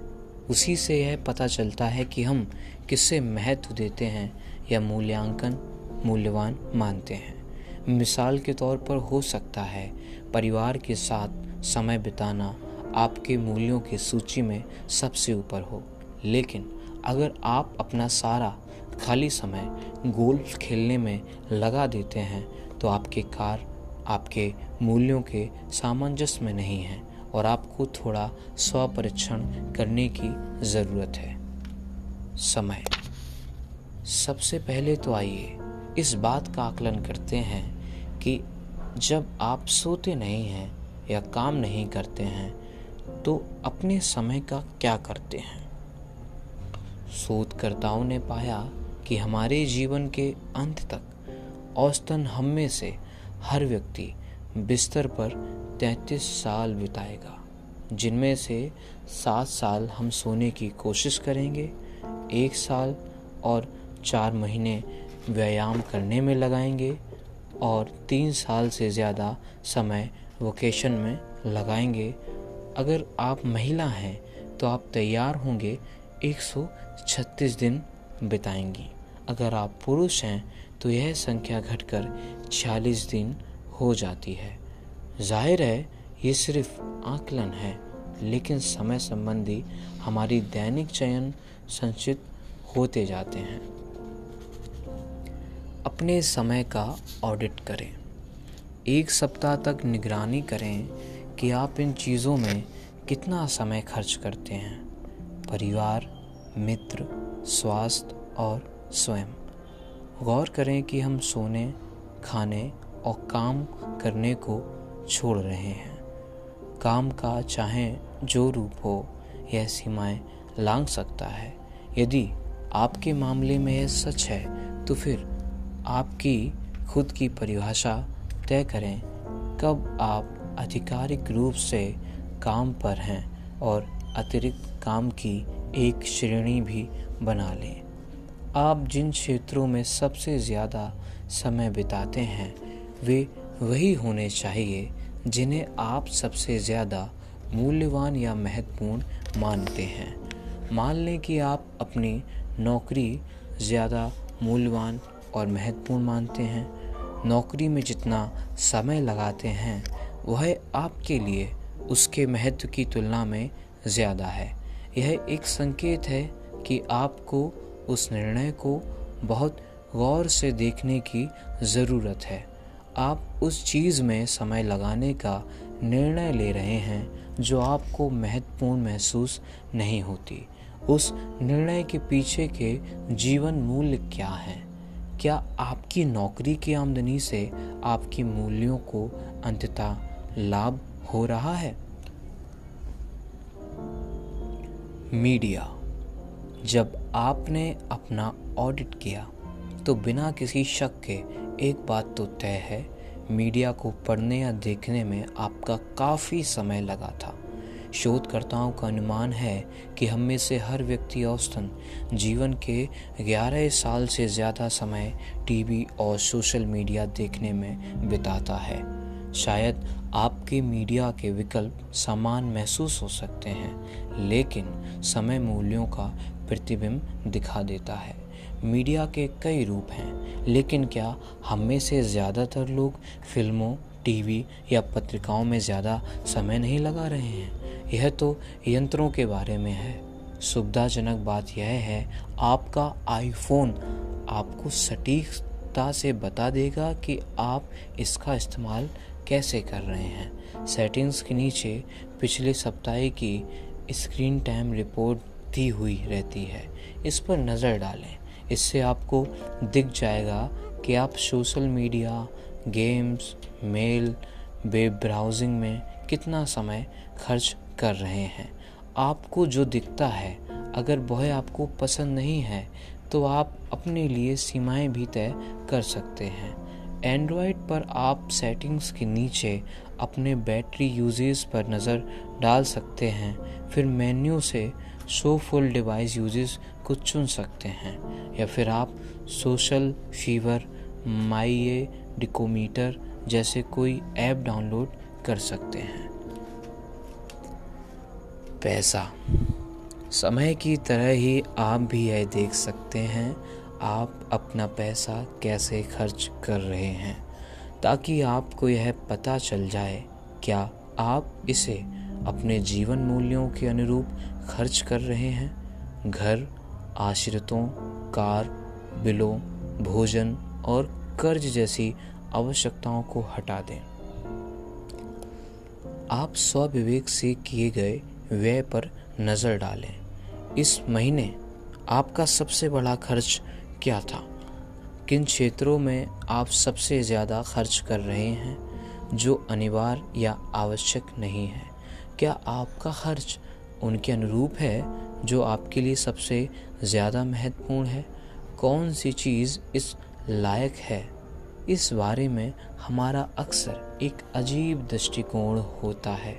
लेकिन जब हम अपने कुल व्यय पर नज़र डालते हैं तो हमें असलियत पता चल जाती है। मैं एक महिला को परामर्श दे रहा था, जिसने शिकायत की कि बच्चों की संगीत कक्षाओं पर ज़रूरत से ज़्यादा खर्च हो रहा था। लेकिन कुल खर्च पर नज़र डालने के बाद उस महिला को यह एहसास हुआ कि वह बच्चों की संगीत कक्षाओं पर जितना खर्च कर रही थी, उससे ज़्यादा तो अपने जूतों पर कर रही थी। सोशल मीडिया पर मैंने पोस्ट देखे जिनमें खर्च और हमारी प्राथमिकताओं की तुलना की गई थी।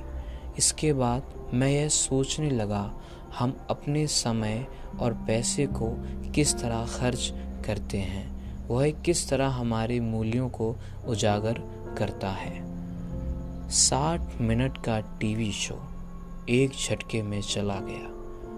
माता पिता के साथ साठ मिनट का लंच यह कभी खत्म होगा?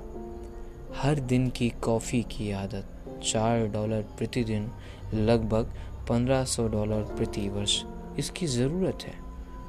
ताज़े स्वस्थ भोजन के विकल्प, अतिरिक्त एक पॉइंट फाइव डॉलर प्रतिदिन, लगभग 550 डॉलर प्रति वर्ष इस लायक नहीं। पंद्रह मिनट सोशल मीडिया पर समय बिताना। मेरे मनोरंजन का समय, पंद्रह मिनट का ध्यान कोई समय नहीं। सब कुछ आपके दृष्टिकोण पर निर्भर करता है। जब आप एक महीने के खर्च पर नज़र डालें तो इस बारे में सोचें कि आपने जो स्वविवेक से व्यय किया था, वह आकालीन, अल्पकालीन निवेश था या दीर्घकालीन? बाहर बेहतरीन डिनर करना या डांस क्लास, यह मनोरंजन के लिए था या ज्ञान अर्जन के लिए? खुद के लिए था या किसी दूसरे के लिए? अगर आपके पास जिम की सदस्यता है, लेकिन आप इस महीने केवल एक ही बार वहाँ गए और शराब पर ज़्यादा पैसे खर्च किए तो आपको थोड़ा पुनर्विचार करने की ज़रूरत हो सकती है। तुलनात्मक खर्च। औरों और यह मूल्यों को कैसे प्रदर्शित करता है? हर दिन की कॉफ़ी की आदत चार डॉलर प्रतिदिन पंद्रह सौ डॉलर प्रति वर्ष इसकी ज़रूरत है। माता पिता के साथ साथ मिनट का लंच कभी ख़त्म भी होगा? और ताज़े स्वस्थ भोजन के विकल्प एक दशमलव पचास डॉलर प्रतिदिन 550 डॉलर प्रति वर्ष इस लायक नहीं। बनाम 60 मिनट का टीवी शो। एक झटके में चला गया। अपने मूल्यों को व्यवस्थित करें।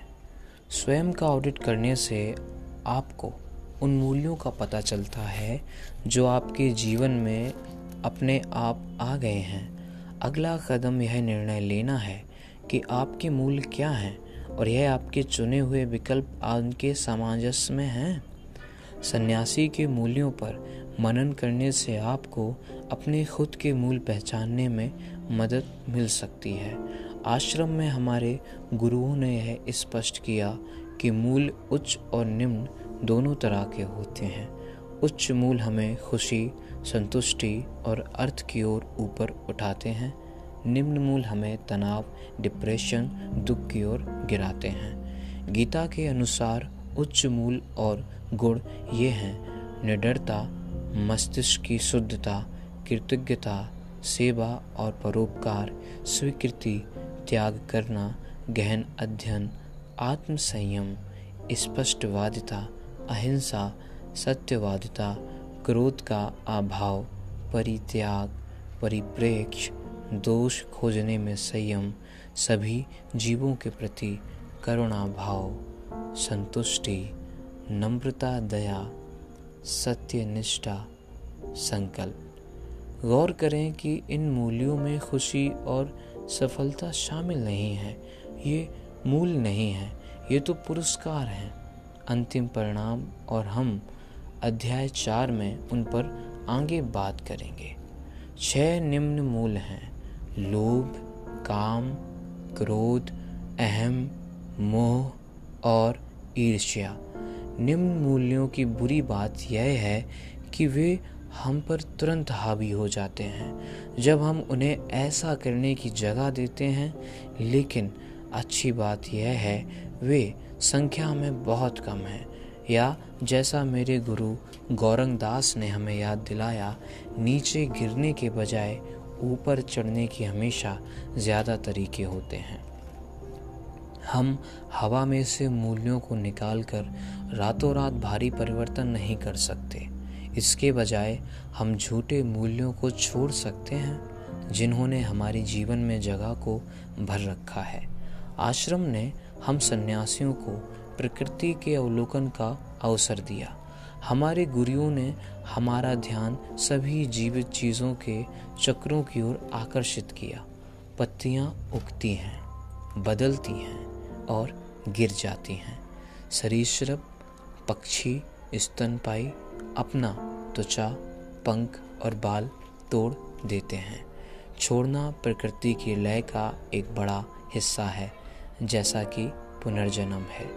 हम इंसान चीज़ों को कस कर चकड़ते हैं। लोग, विचार, भौतिक वस्तुएँ मैरी कॉन्डो की पुस्तक की प्रतियाँ हम यह मान लेते हैं कि छोड़ना अस्वाभाविक है, लेकिन छोड़ना अच्छी चीज़ों के लिए, जगह खाली करने और स्थिरता हासिल करने का सीधा मार्ग है। हम खुद को, उन लोगों को और विचारों से अलग कर लेते हैं, अगर शारीरिक रूप से नहीं तो भावनात्मक रूप से। जो हमारे जीवन को भरते हैं, और फिर हम उन प्राकृतिक रुझानों का अवलोकन करते हैं, जो हमें प्रेरित करते हैं। हर दिन हमारे सामने विकल्प होते हैं। हर दिन हमें चयन करने होते हैं और हम उनमें मूल्यों का इस्तेमाल करना शुरू कर सकते हैं। जब भी हम कोई चयन करते हैं, चाहे यह शादी करने जितना बड़ा निर्णय हो या किसी मित्र के साथ बहस करने जितना छोटा निर्णय हो तो हम अपने मूल्यों से संचालित होते हैं, चाहे वे उच्च हों या निम्न। यदि ये चयन हमारे लिए सही तरीके से काम करते हैं तो इसका मतलब है हमारे मूल्य हमारे कार्यों के सामंजस्य में हैं। लेकिन जब परिणाम सही ना हो तो यह सोच विचार करना उचित होगा कि आपने वह निर्णय क्यों लिया था। अतीत के मूल्य इसे आजमाएँ।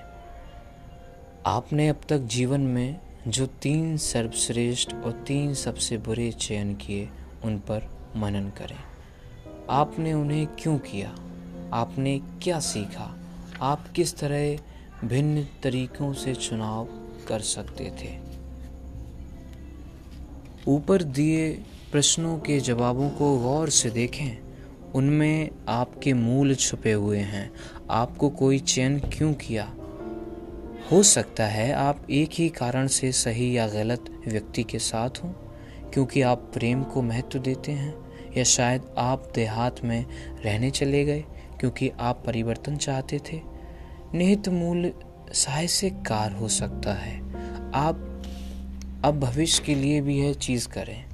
अपने सबसे बड़े लक्ष्यों पर निगाह डालकर देखें, क्या उन्हें आपने खुद तय किया है? या फिर भी दूसरे लोगों, परंपरा या मीडिया के दिए आदर्श जीवन के विचारों से संचालित हैं? मूल्य संचालित निर्णय। अगले सप्ताह, जब भी किसी गैर ज़रूरी चीज़ पर पैसे खर्च करें या योजनाएँ बनाएँ, आप अपना खाली समय कैसे बिताएँ? तो थोड़ा ठहरें और सोचें। इस चयन के पीछे कौन सा मूल है? सोच विचार करने में केवल एक पल लगता है।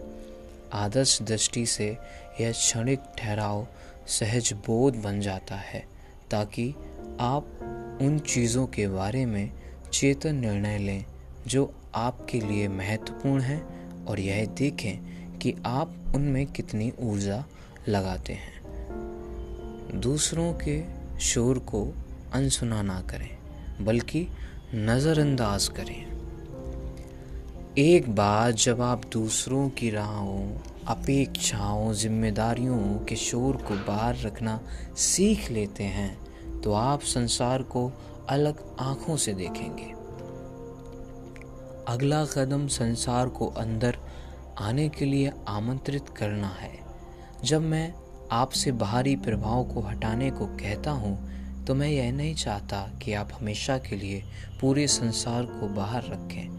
आपका सन्यासी मस्तिष्क दूसरे लोगों से बहुत कुछ सीख सकता है। इसे सीखना चाहिए। चुनौती यह है, यह काम चेतन रूप से खुद से सरल सवाल पूछ कर किया जाए। परिवार, मित्रों या सहकर्मियों में मैं किन गुणों की तलाश या प्रशंसा करता हूँ? क्या वे विश्वास, आत्मविश्वास, संकल्प, ईमानदारी हैं? ये गुण चाहे जो हो, ये दरअसल हमारे खुद के मूल हैं। ध्रुव तारा, जिसका इस्तेमाल हमें अपने जीवन में मार्गदर्शन के लिए करना चाहिए। जब आप अकेले ना हों तो खुद को ऐसे लोगों से घेर लें, जिनके जीवन मूल आपके जीवन मूल्य के अनुरूप हों। ऐसा समुदाय खोजने की मदद मिलती है। जो उसे प्रतिबिंबित करें, जो आप बनना चाहते हैं। एक ऐसा समुदाय जो उस भविष्य जैसा दिखता है जिसे आप चाहते हैं। याद रखें कि मेरे लिए कॉलेज के आखिरी साल में सन्यासी का जीवन शुरू करना कितना मुश्किल था, और अब मेरे लिए लंदन में रहना मुश्किल होता है। जिन लोगों के साथ मैं पला बड़ा, जिनके जीने के तौर तरीके कभी मेरे भी थे उनसे घिरने पर मेरे मन में सोने, गपशप करने, दूसरों की आलोचना करने का प्रलोभन आ जाता है। एक नई संस्कृति ने खुद को दोबारा परिभाषित करने में मेरी मदद की और एक दूसरी संस्कृति ने मुझे अपने मार्ग पर चलने रहने में मदद की। जब भी आप घर बदलते हैं या नौकरी बदलते हैं या नए संबंध में पहुँचते हैं तो हर बार आपके पास खुद को नए सिरे से ढालने का सुनहरा अवसर होता है। बहुत से अध्ययन दिखाते हैं कि हम अपने आसपास के संसार से जिस तरह पेश आते हैं, वह संक्रामक होता है। मैसाचुसेट्स के एक कस्बे में रहने वाले लोगों का 20 साल का अध्ययन किया गया, जिससे यह पता चला, खुशी और डिप्रेशन दोनों ही सामाजिक दायरों के भीतर फैलते थे। किसी व्यक्ति के मील के भीतर रहने वाला मित्र अगर खुश हो जाता है तो उसके खुश होने की संभावना भी 25 प्रतिशत तक बढ़ा देते हैं। यह परिणाम पड़ोसियों के मामले में और भी ज़्यादा होता है।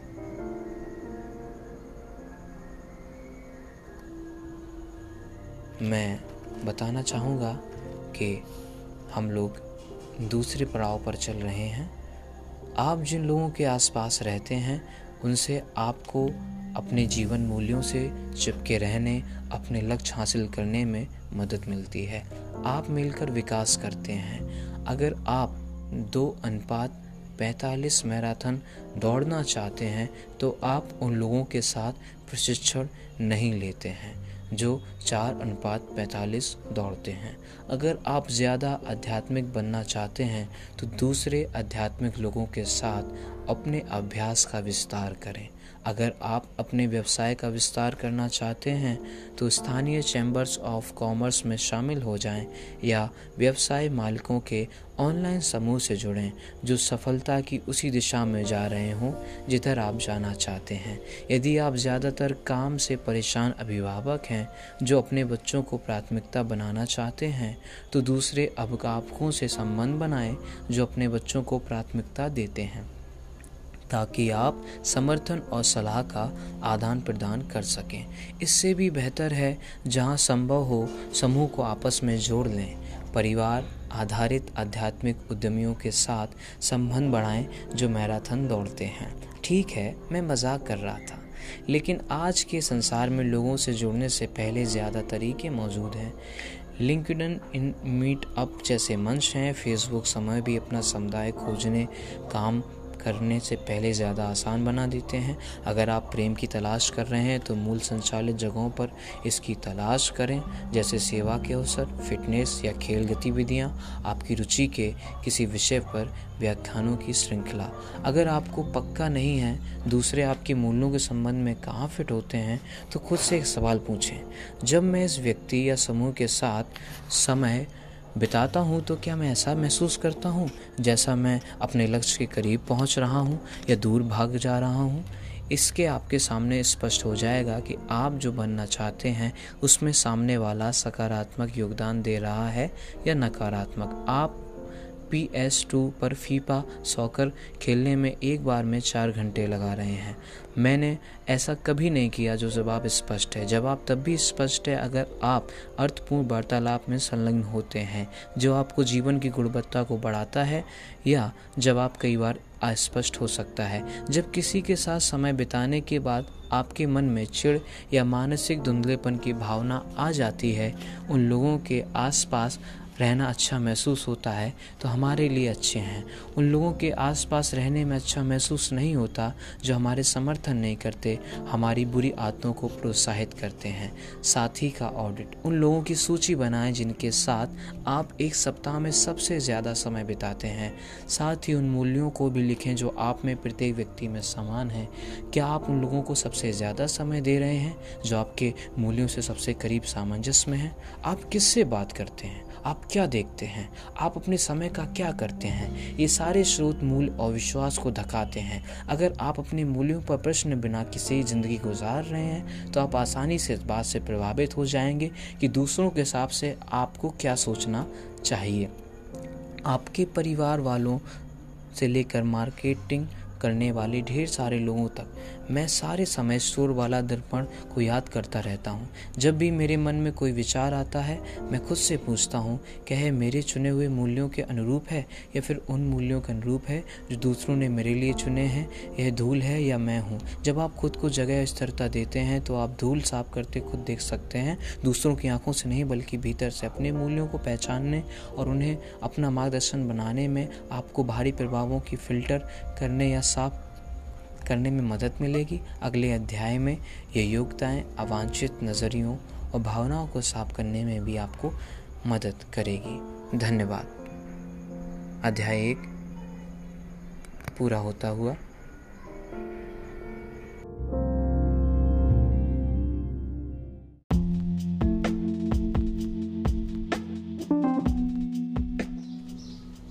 आज हम चैप्टर टू पे बात करेंगे। चैप्टर टू नकारात्मकता। बुरा राजा भूखा रह जाता है। दूसरों के दुख की बुनियाद पर अपने सुख का महल खड़ा करना असंभव है। दाई साहू इकेदा द्वारा ये कही गई एक बात। कॉलेज के मेरे थर्ड ईयर के बाद की गर्मियाँ हैं। मैं आश्रम में एक महीने रहकर लौटा हूँ। और अब एक वित्तीय फर्म की इंटर्नशिप कर रहा हूँ। मैं अपने दो सहकर्मियों के साथ लंच ले रहा हूँ। हमने सैंडविच उठा लिए हैं और उन्हें इमारत के सामने कंक्रीट के अहाते में ले आए हैं, जहाँ नीचे दीवारें मुंडेर का काम करती हैं और सूट बूट में युवा लोग फटाफट लंच करते हैं। धूप में सर्दी दूर करते हैं और उसके बाद भारी एयर कंडीशन इमारत में लौटते हैं। मैं एक ऐसा सन्यासी हूँ जो उतनी ही गलत जगह पर है जितनी गलत जगह पर मछली पानी के बिना होती है।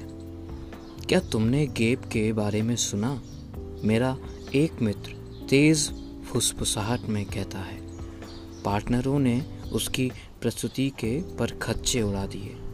दूसरा मित्र सिर हिलाते हुए कहता है, वह तो टाइटैनिक जितनी तेज़ी से डूब रहा है। मुझे गौरंग दास का एक व्याख्यान याद आता है, जो उन्होंने कक्षा में दिया था। इसका विषय था मन के कैंसर। तुलना करना, शिकायत करना, आलोचना करना।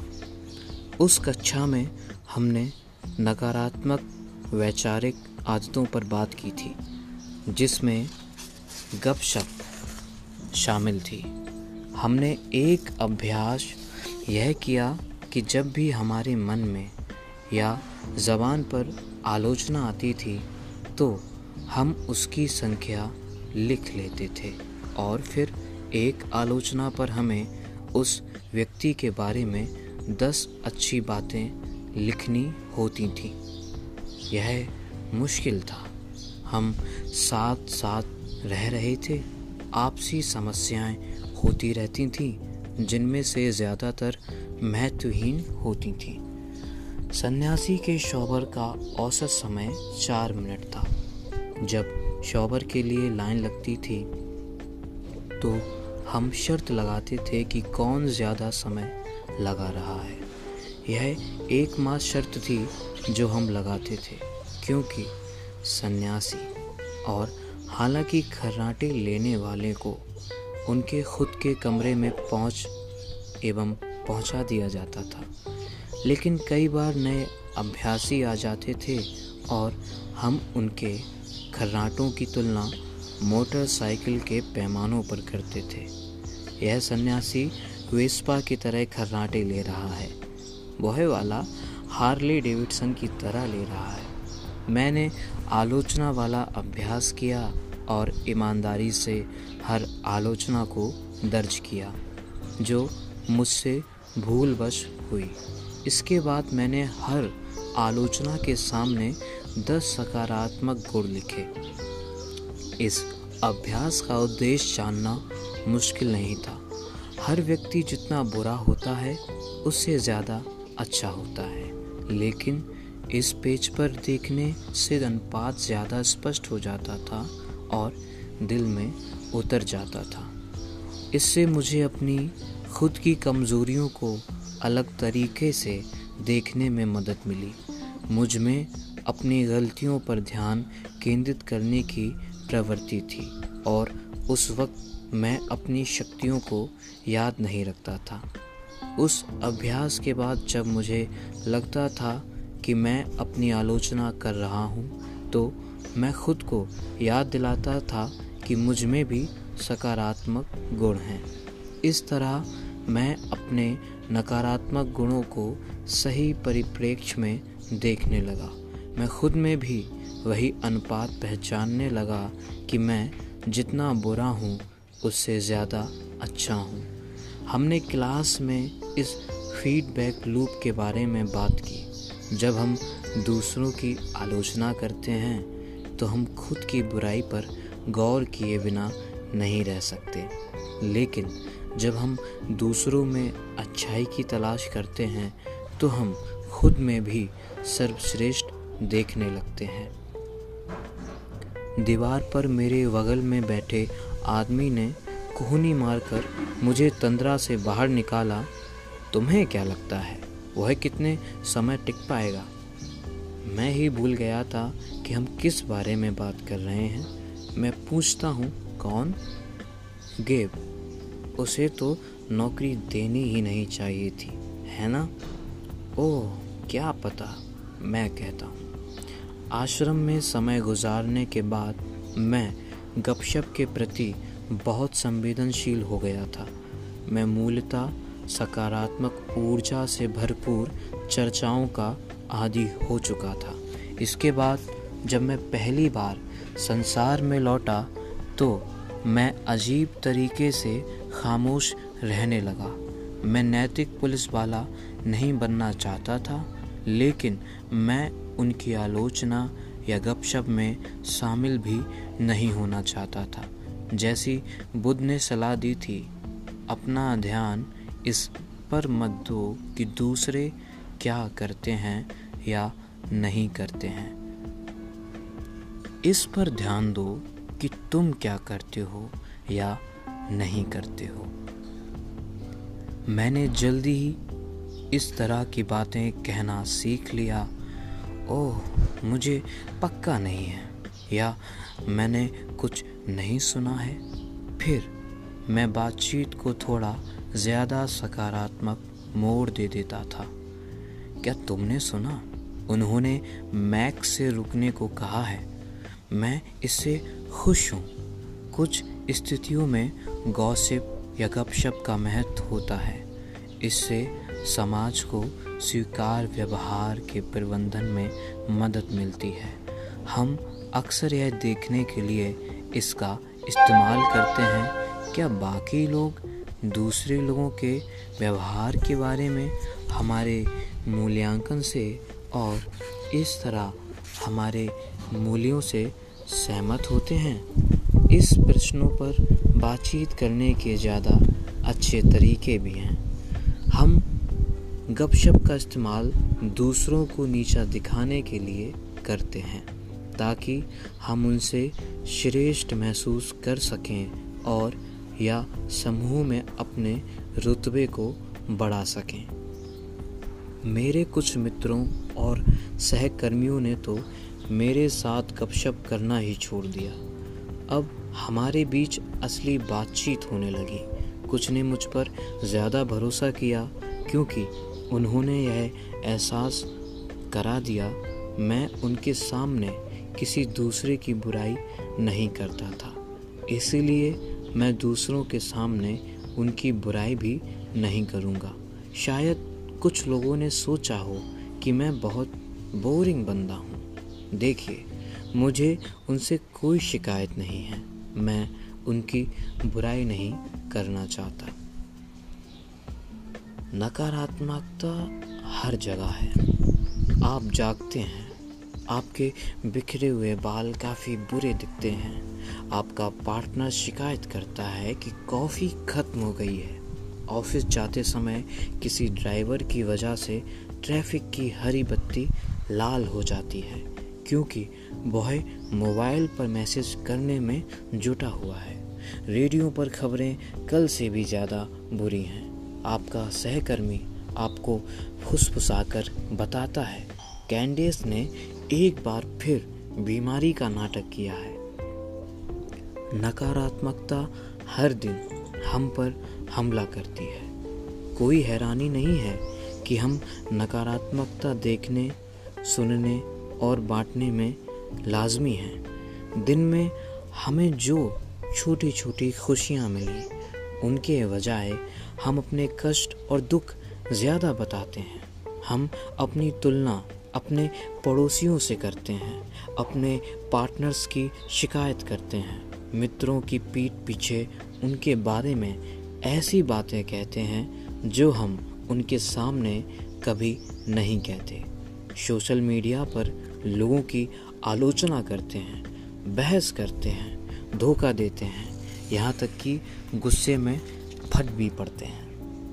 यह नकारात्मक चटर पटर तब भी होती है जब हमारा दिन अच्छा गुजरता है। देखिए, कोई भी नकारात्मकता होने का इरादा नहीं रखता है, या इसकी योजना नहीं बनाता है।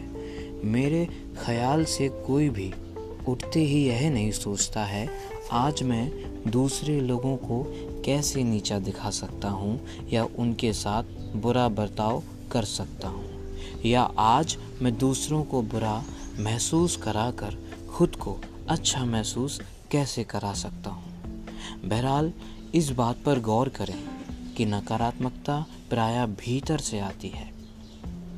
हमारी तीन मूल भावनात्मक आवश्यकताएँ हैं, जिन्हें मैं शांति, प्रेम और समझ कहता हूँ। निक लोग और एल्विस कॉस्टेलो को धन्यवाद। नकारात्मकता, बातचीत, भावनाओं और कार्यों में अक्सर तब उत्पन्न होती है जब इन तीनों आवश्यकताओं में से किसी पर जोखिम आता है।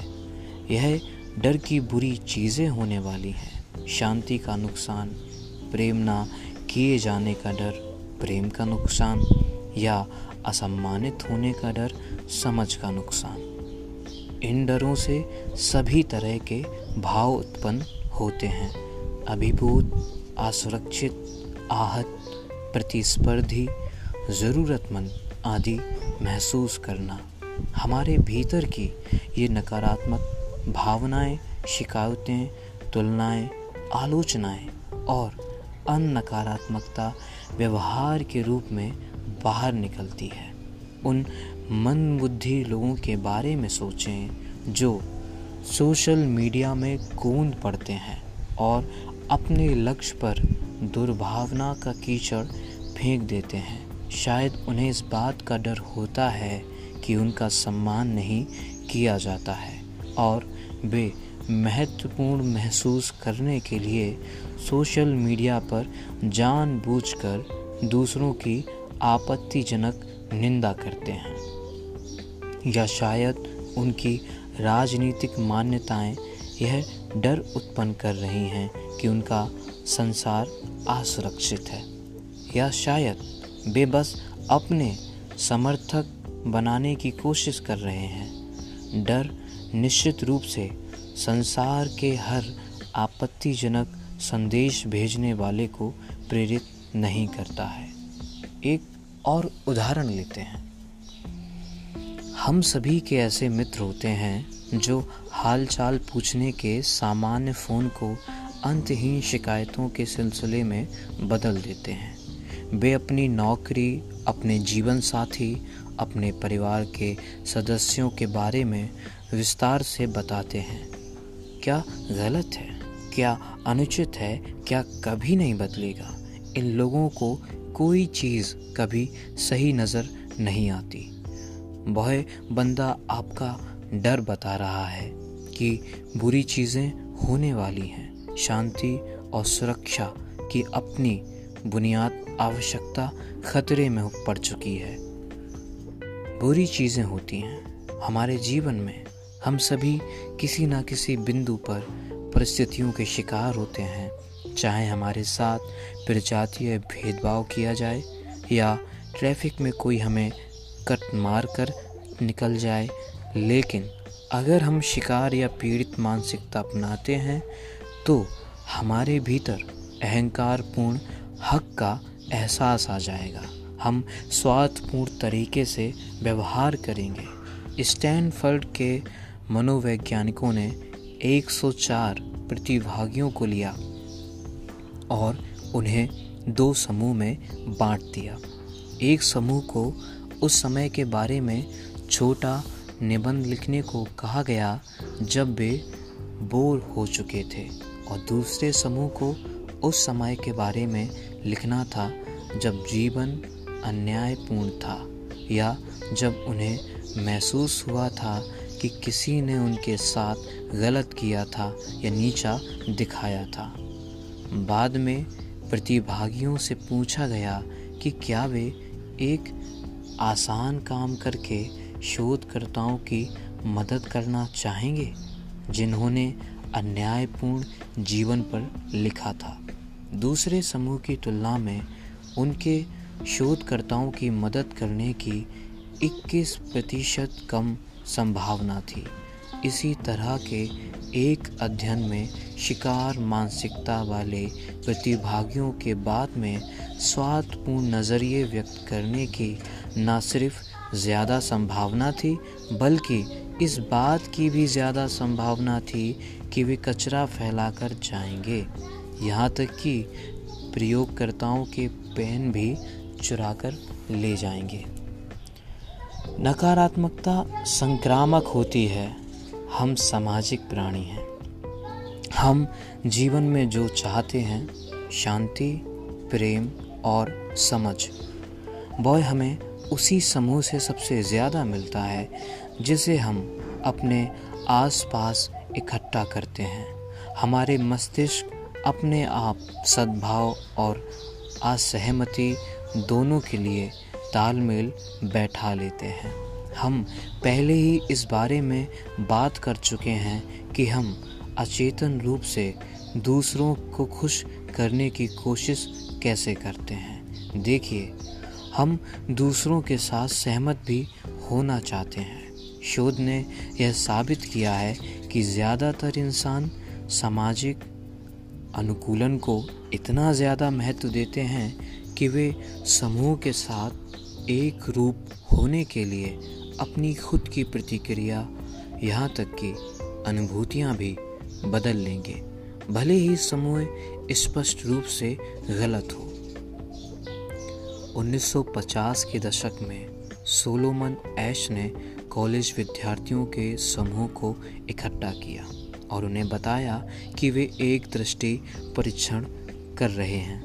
पेंच यह था कि हर समूह में एक व्यक्ति को छोड़कर हर व्यक्ति अभिनेता था, जिस पर दरअसल प्रयोग किया जा रहा था।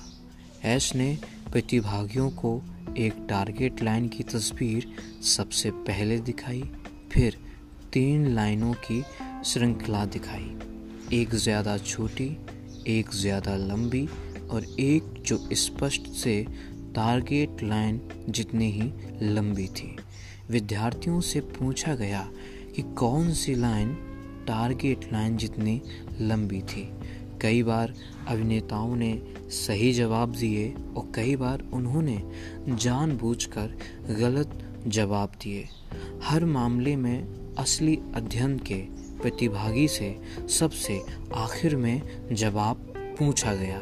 सही जवाब स्पष्ट होना चाहिए था, लेकिन अभिनेताओं द्वारा प्रभावित होने की वजह से लगभग पचहत्तर प्रतिशत असली प्रतिभागियों ने भीड़ का अनुसरण करते हुए कम से कम एक बार गलत जवाब दिया।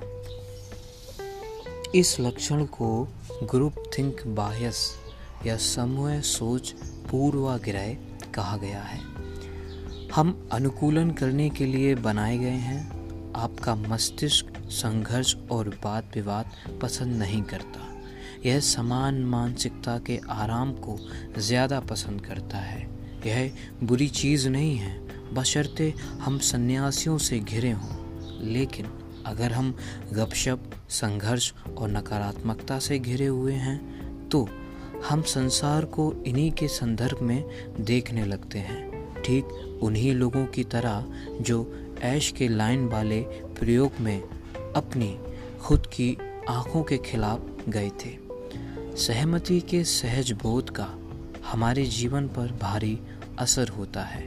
यह भी एक वजह है जिस कारण हम भी शिकायत की संस्कृति में कूद पड़ते हैं और हमारे आसपास जितनी ज़्यादा नकारात्मकता रहती है, हम भी उतने ही ज़्यादा नकारात्मक बन जाते हैं।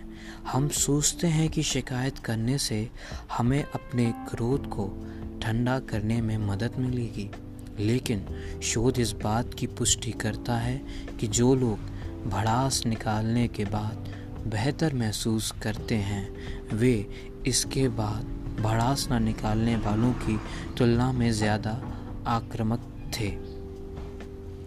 एक्स का प्रयोग। कार्ड एक, इस पर एक निश्चित लंबाई की लाइन है। कार्ड दो, इस पर तीन लाइन हैं, जिनमें से एक ऊपर वाली लाइन के ठीक बराबर है। ग्रुप थिंक इस तरह सोचने या निर्णय लेने की आदत है जो व्यक्तिगत ज़िम्मेदारी की हतोत्साहित करती है। भक्ति वेदांत मैनर में एक सन्यासी था, जिसकी वजह से मैं बहुत सनकी हो जाता था। अगर मैं सुबह उसके हाल चाल पूछता था तो वह कहता था कि उसे बहुत कम नींद आई थी और यह किसकी गलती थी? वह शिकायत करता था कि खाना ख़राब था और बहुत कम मिलता था। ऐसा लगता था जैसे उसे शब्दों का डायरिया हो गया हो। वह इतना नकारात्मक था कि मैं कभी उसके आसपास नहीं रहना चाहता था। फिर मैंने पाया कि मैं दूसरे सन्यासियों से उसकी शिकायत कर रहा था। इस तरह मैं भी वही बन गया जिसकी मैं आलोचना कर रहा था। शिकायत करना संक्रामक है। उसने यह रोग मुझे लगा दिया था। नकारात्मक लोगों के प्रकार। शिकायत करने वाले, यह मेरी ज़िंदगी का सबसे बुरा दिन है।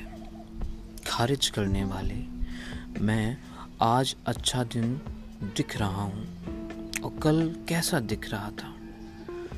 पराजित। संसार मेरे खिलाफ है। आलोचक, मुझे आपकी राय पसंद नहीं है, ठीक है? नियंत्रण करने वाले, मुझे अपना ज़्यादा समय दो। प्रतिस्पर्धा करने वाले, मेरी सफलता आपसे ज़्यादा बड़ी है। नियंत्रण करने वाले, आप वही कर सकते हो जो मैं कहता हूँ, और जब मैं कहता हूँ। अध्ययन दर्शाते हैं कि मेरे जैसी नकारात्मकता, असंलग्न लोगों के प्रति आक्रामकता बढ़ा सकती है और आपका नज़रिया जितना ज़्यादा नकारात्मक होता है, इस बात की उतनी ही ज़्यादा आशंका रहती है कि भविष्य में आपका नज़रिया नकारात्मक होगा। अध्ययनों से यह भी पता चलता है कि दीर्घकालीन तनाव जैसा कि शिकायत करने से उत्पन्न होता है, दरअसल आपके हिप्पोकैम्पस को सिकोड़ देता है। यह आपके मस्तिष्क का वह क्षेत्र है जो तर्क शक्ति और स्मृति को प्रभावित करता है। हिप्पोकैम्पस को सिकोड़ने वाला तनाव हार्मोन कॉर्टिसोल आपके प्रतिरक्षण तंत्र को भी कमज़ोर कर देता है और ढेर सारे दूसरे हानिकारक प्रभाव भी डालता है। मैं हर बुराई का दोष नकारात्मकता पर नहीं मर रहा हूँ। लेकिन अगर सकारात्मकता रहने से मुझे जाड़ों में एक बार सर्दी कम हो तो मैं इसके पक्ष में हूँ। नकारात्मक लोगों के प्रकार। नकारात्मक व्यवहार लगातार हमें घेरे रहते हैं। इसीलिए हम उनके आदि हो जाते हैं। इस बारे में सोचें कि क्या आपके जीवन में इनमें से कोई है? शिकायत करने वाले मेरे फ़ोन वाले मित्र की तरह, जो समाधान की तलाश किए बिना लगातार शिकायत करते रहते हैं, जीवन एक समस्या है। जिसे सुलझाना असंभव नहीं तो मुश्किल ज़रूर है। नकारने वाले जो प्रशंसा को घुमा देते हैं, आप आज अच्छे दिख रहे हैं, को घुमाकर वह यह कह लेते हैं, आपका मतलब है कि कल मैं बुरा दिख रहा था। पीड़ित, जो सोचते हैं कि सारा संसार उनके खिलाफ है और वे अपनी समस्याओं का दोष दूसरों पर मरते हैं। आलोचक। जो राय न रखने या अपने से भिन्न राय रखने के लिए दूसरों की आलोचना करते हैं, क्योंकि आलोचक जो विकल्प चुनता, आपने उससे भिन्न विकल्प चुना है या भिन्न काम किया है। मांग करने वाले, जिन्हें अपनी खुद की सीमाओं का एहसास होता है लेकिन जो सफल होने के लिए दूसरों पर दबाव डालते हैं। हालाँकि वे खुद भी व्यस्त रहते हैं, लेकिन वे इस तरह की बातें कहते हैं, तुम्हारे पास मेरे लिए कभी समय ही नहीं रहता। प्रतिस्पर्धी जो अपनी तुलना दूसरों से करते हैं। ये लोग दूसरों को नियंत्रित करते हैं और चालाकी करते हैं। ताकि वे खुद को यह अपने चुने हुए विकल्पों को बेहतर दिखा सकें। वे इतने ज़्यादा दर्द में होते हैं कि वे दूसरों को भी नीचे खींचना चाहते हैं। इन लोगों के आसपास रहते वक्त प्रायः हमें अपनी सफलताओं को कम करके दिखाना पड़ता है, क्योंकि हम जानते हैं कि वे उनकी कद्र नहीं कर सकते। नियंत्रणकारी जो निगरानी करते हैं और निर्देश देने की कोशिश करते हैं कि उनके मित्र या पार्टनर कैसे समय गुजारें, किसके साथ उठें, बैठें और कौन से विकल्प चुनें। इस सूची का इस्तेमाल करके आप काफ़ी मज़े से ले सकते हैं। इसके लिए आपको बस यह देखना है कि आपकी जान पहचान के व्यक्ति किस श्रेणी में आते हैं। लेकिन इसका असल महत्व यह नहीं है। इसका महत्व तो उस व्यवहार पर गौर करना है और श्रेणीबद्ध करना है जो आपके साथ किया जाता है। अगर आप हर एक को नकारात्मकता के एक ही बक्से में रख देते हैं, उनसे तो चिड़ छूटती है। तो आप यह निर्णय नहीं ले पाएँगे कि हर संबंध का प्रबंधन कैसे करना है। जिस दिन मैं आश्रम में रहने गया, तब मेरे साथ इंग्लैंड से यात्रा करने वाले छह अन्य नए सन्यासी थे। आश्रम में मुझे बताया गया, हम अपने नए घर को, अस्पताल और खुद को मरीज़ माने। उनके हिसाब से सन्यासी बनना या भौतिक जीवन से विरक्त होना अपने आप में कोई उपलब्धि नहीं थी। इसका तो बस यह मतलब था कि हम उपचार की जगह पर आ गए थे, जहाँ हम आत्मा की बीमारियों से उबरने के लिए मेहनत कर सकें, जो हमें दूषित करती थी और कमज़ोर करती थी। जैसा हम सभी जानते हैं, अस्पताल में डॉक्टर लोग भी बीमार पड़ जाते हैं। कोई भी रोग से पूरी तरह सुरक्षित नहीं होता। वरिष्ठ सन्यासियों ने हमें याद दिलाया कि हर व्यक्ति को अलग अलग रोग था। हर व्यक्ति अब भी सीख रहा था और जिस तरह हम किसी दूसरे के रोगों की आलोचना या मूल्यांकन नहीं करते, उसी तरह हमें गलत काम करने वाले व्यक्ति की आलोचना या मूल्यांकन भी नहीं करना चाहिए। सिर्फ़ इसलिए क्योंकि उसने हमसे अलग तरह से पाप किया। इस छोटी सी उपमा में गौरंग दास ने गागर में सागर भर दिया। हम अक्सर इसे याद कर लेते थे और संकल्प कर लेते थे कि दूसरे के प्रति नकारात्मक विचार नहीं रखेंगे। किसी दूसरे रोग वाले रोगी की आलोचना मत करो। किसी के आदर्श होने की अपेक्षा मत करो। यह मत सोचो कि तुम खुद आदर्श हो।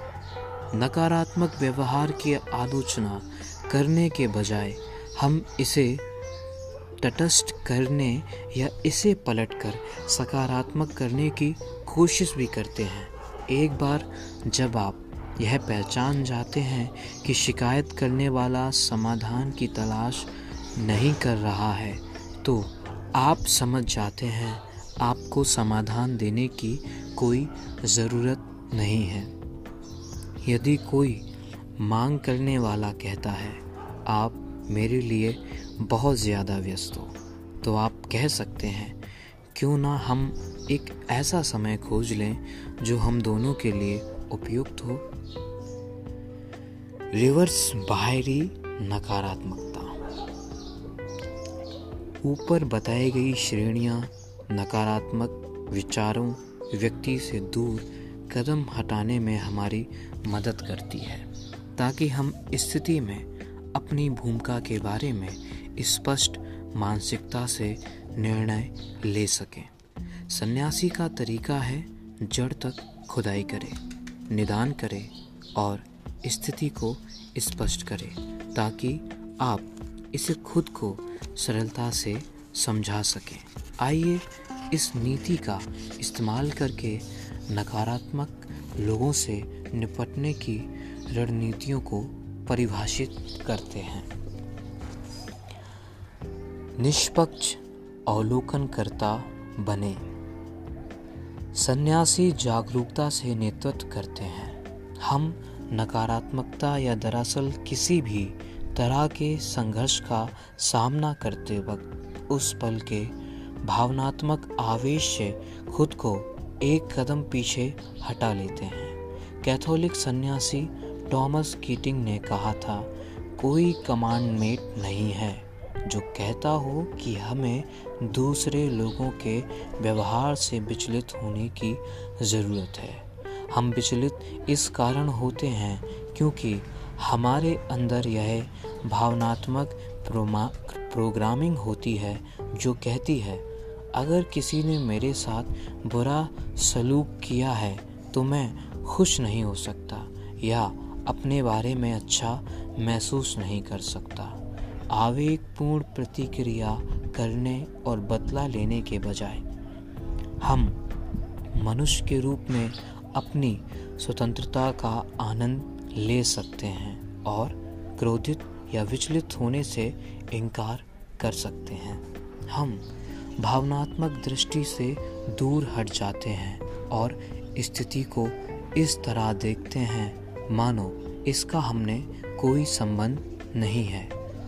हम इस दूरी के बारे में अगले अध्याय में ज़्यादा बात करेंगे, जिसे निर्लिप्ता कहा जाता है।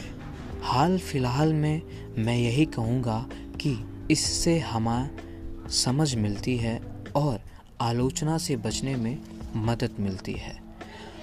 नकारात्मकता किसी की पहचान नहीं, बल्कि एक लक्षण है। किसी व्यक्ति की सच्ची प्रकृति बादलों से ढक सकती है। लेकिन जिस तरह सूर्य बादलों के पीछे हमेशा मौजूद रहता है, उसी तरह उस व्यक्ति की सच्ची प्रकृति भी मौजूद होती है। सिर्फ़ दिखाई नहीं देती। और यह भी ध्यान रखें कि बादल हम में से किसी की सच्ची प्रकृति को ढक सकते हैं। नकारात्मक ऊर्जा फैलाने वाले लोगों से पेश आते समय हमें इस बात को याद रखना चाहिए, जिस तरह हम यह नहीं चाहेंगे कि कोई हमारे सबसे बुरे पलों के आधार पर हमारा मूल्यांकन करे। उसी तरह हमें भी दूसरों के साथ ऐसा ना करने के बारे में सावधान रहना चाहिए। जब कोई आपको आहत करता है तो ऐसा इसलिए है क्योंकि वे खुद आहत हैं। उनकी चोट बस छलक रही है। उन्हें सहायता की ज़रूरत है। और जैसा दलाई लामा कहते हैं, अगर आप कर सके तो दूसरों की मदद करें। अगर आप यह नहीं कर सके तो कम से कम उनका नुकसान तो ना करें। धीरे धीरे पीछे हटें। स्थिति को समझने के बाद हम नकारात्मक ऊर्जा से निपटने के लिए बेहतर तैयार होते हैं। सबसे सरल प्रतिक्रिया यह है कि हम धीरे धीरे पीछे हट जाएँ। जिस तरह पिछले अध्याय में हमने अपने मूल्यों के साथ हस्तक्षेप करने वाले विपरीत प्रभावों को छोड़ दिया था, उसी तरह हम उन नकारात्मक नज़रियों से खुद की सफ़ाई करना चाहते हैं, जो हमारे नज़रिए को बादलों की तरह ढक लेते हैं the heart of Buddha's teaching में बौद्ध सन्यासी तिक न्यात हन लिखते हैं, छोड़ने से हमें स्वतंत्रता मिलती है और स्वतंत्रता खुशी की एकमात्र शर्त है। यदि अपने दिल में हम किसी चीज़ से अभी चिपके हुए हैं, क्रोध, चिंता या वस्तुएँ तो हम स्वतंत्र नहीं हो सकते। उन्हें माइंडफुलनेस का जनक कहा जाता है। मैं आपको प्रोत्साहित करता हूँ कि आप बचें। नकारात्मक विचारों और भावनाओं के भौतिक उद्दीपकों की सफ़ाई कर दें। जैसे वह शर्ट जो आपकी पूर्व प्रेमिका ने आपको दी थी या वह कॉफ़ी शॉप जहाँ आप हमेशा किसी पुराने दोस्त से टकराते हैं। यदि भौतिक रूप से आप नहीं छोड़ते हैं तो आप भावनात्मक रूप से भी नहीं छोड़ पाएँगे। लेकिन जब परिवार के किसी सदस्य, मित्र या सहकर्मी का मामला हो तो प्राय खुद को दूर करना विकल्प नहीं होता है या पहली प्रतिक्रिया नहीं होती है जो हम देना चाहते हैं। हमें दूसरी रणनीतियों का इस्तेमाल करने की ज़रूरत होती है। 25 पचहत्तर का सिद्धांत। आपके जीवन में जितने भी नकारात्मक व्यक्ति हैं, उनसे तीन गुना ज़्यादा प्रेरक लोग रखें। यानी एक पर तीन का अनुपात। मैंने अपने आसपास ऐसे लोगों को रखने की कोशिश की है जो किसी न किसी मायने में मुझसे बेहतर हों, ज़्यादा खुश, ज़्यादा आध्यात्मिक आदि। खेल की तरह जीवन में भी बेहतर खिलाड़ियों के आसपास रहने से आप विकास करने के लिए प्रेरित होते हैं। मेरा मतलब यह नहीं है कि आप इसे शब्द दशा लें, अपने हर मित्र पर नकारात्मक या प्रेरक का ठप्पा लगा लें। मैं तो बस यह कहना चाहता हूँ, आपका कम से कम पचहत्तर प्रतिशत समय ऐसे लोगों के साथ बीतना चाहिए जो आपको नीचा गिराने के बजाय प्रेरित करते हों। मित्रता को प्रेरक आदान प्रदान बनाने में अपना योगदान दें। जिनसे आप प्रेम करते हैं उनके साथ केवल समय ना बिताएँ बल्कि उनके साथ विकास करें। किसी क्लास में जाएँ, पुस्तक पढ़ें वर्कशॉप में जाएँ, संग संस्कृत शब्द है जिसका अर्थ है समुदाय। यह एक आश्रम का सुझाव देता है जहाँ लोग एक दूसरे की सेवा करते हैं और प्रेरित करते हैं। समय आवंटित करें। यदि आप नकारात्मकता को हटा नहीं सकते तो उसे कम करने का एक और तरीका है। इसे नियंत्रित करें। यह तय करें, आप किसी व्यक्ति की ऊर्जा के आधार पर उसे कितना समय देते हैं। हमारे सामने कुछ चुनौतियाँ तो हमारे पास इसलिए आती हैं क्योंकि हम उन्हें खुद को चुनौती देने की अनुमति देते हैं। कुछ लोग ऐसे हो सकते हैं जिन्हें आप महीने में केवल एक घंटे के लिए झेल सकते हैं। कुछ को एक दिन के लिए, कुछ को एक सप्ताह के लिए। शायद आप एक मिनट वाले व्यक्ति को भी जानते होंगे। विचार करें कि उनके साथ कितना समय बिताना आपके लिए सर्वश्रेष्ठ है और फिर उस समय सीमा को पार ना करें। तारणहार ना बने। यदि किसी को सिर्फ़ आपके ध्यान की ज़रूरत है तो आप ज़्यादा ऊर्जा खर्च किए बिना सुन सकते हैं। यदि हम समस्या सुलझाने वाला बनने की कोशिश करते हैं, तब अगर लोग हमारी बुद्धिमत्तापूर्ण सलाह नहीं मानते हैं तो हमें कुंठा होती है। दूसरे और दूसरों को बचाने की इच्छा अहंकार से संचालित होती है। अपनी खुद की आवश्यकताओं की वजह से प्रतिक्रिया ना दें।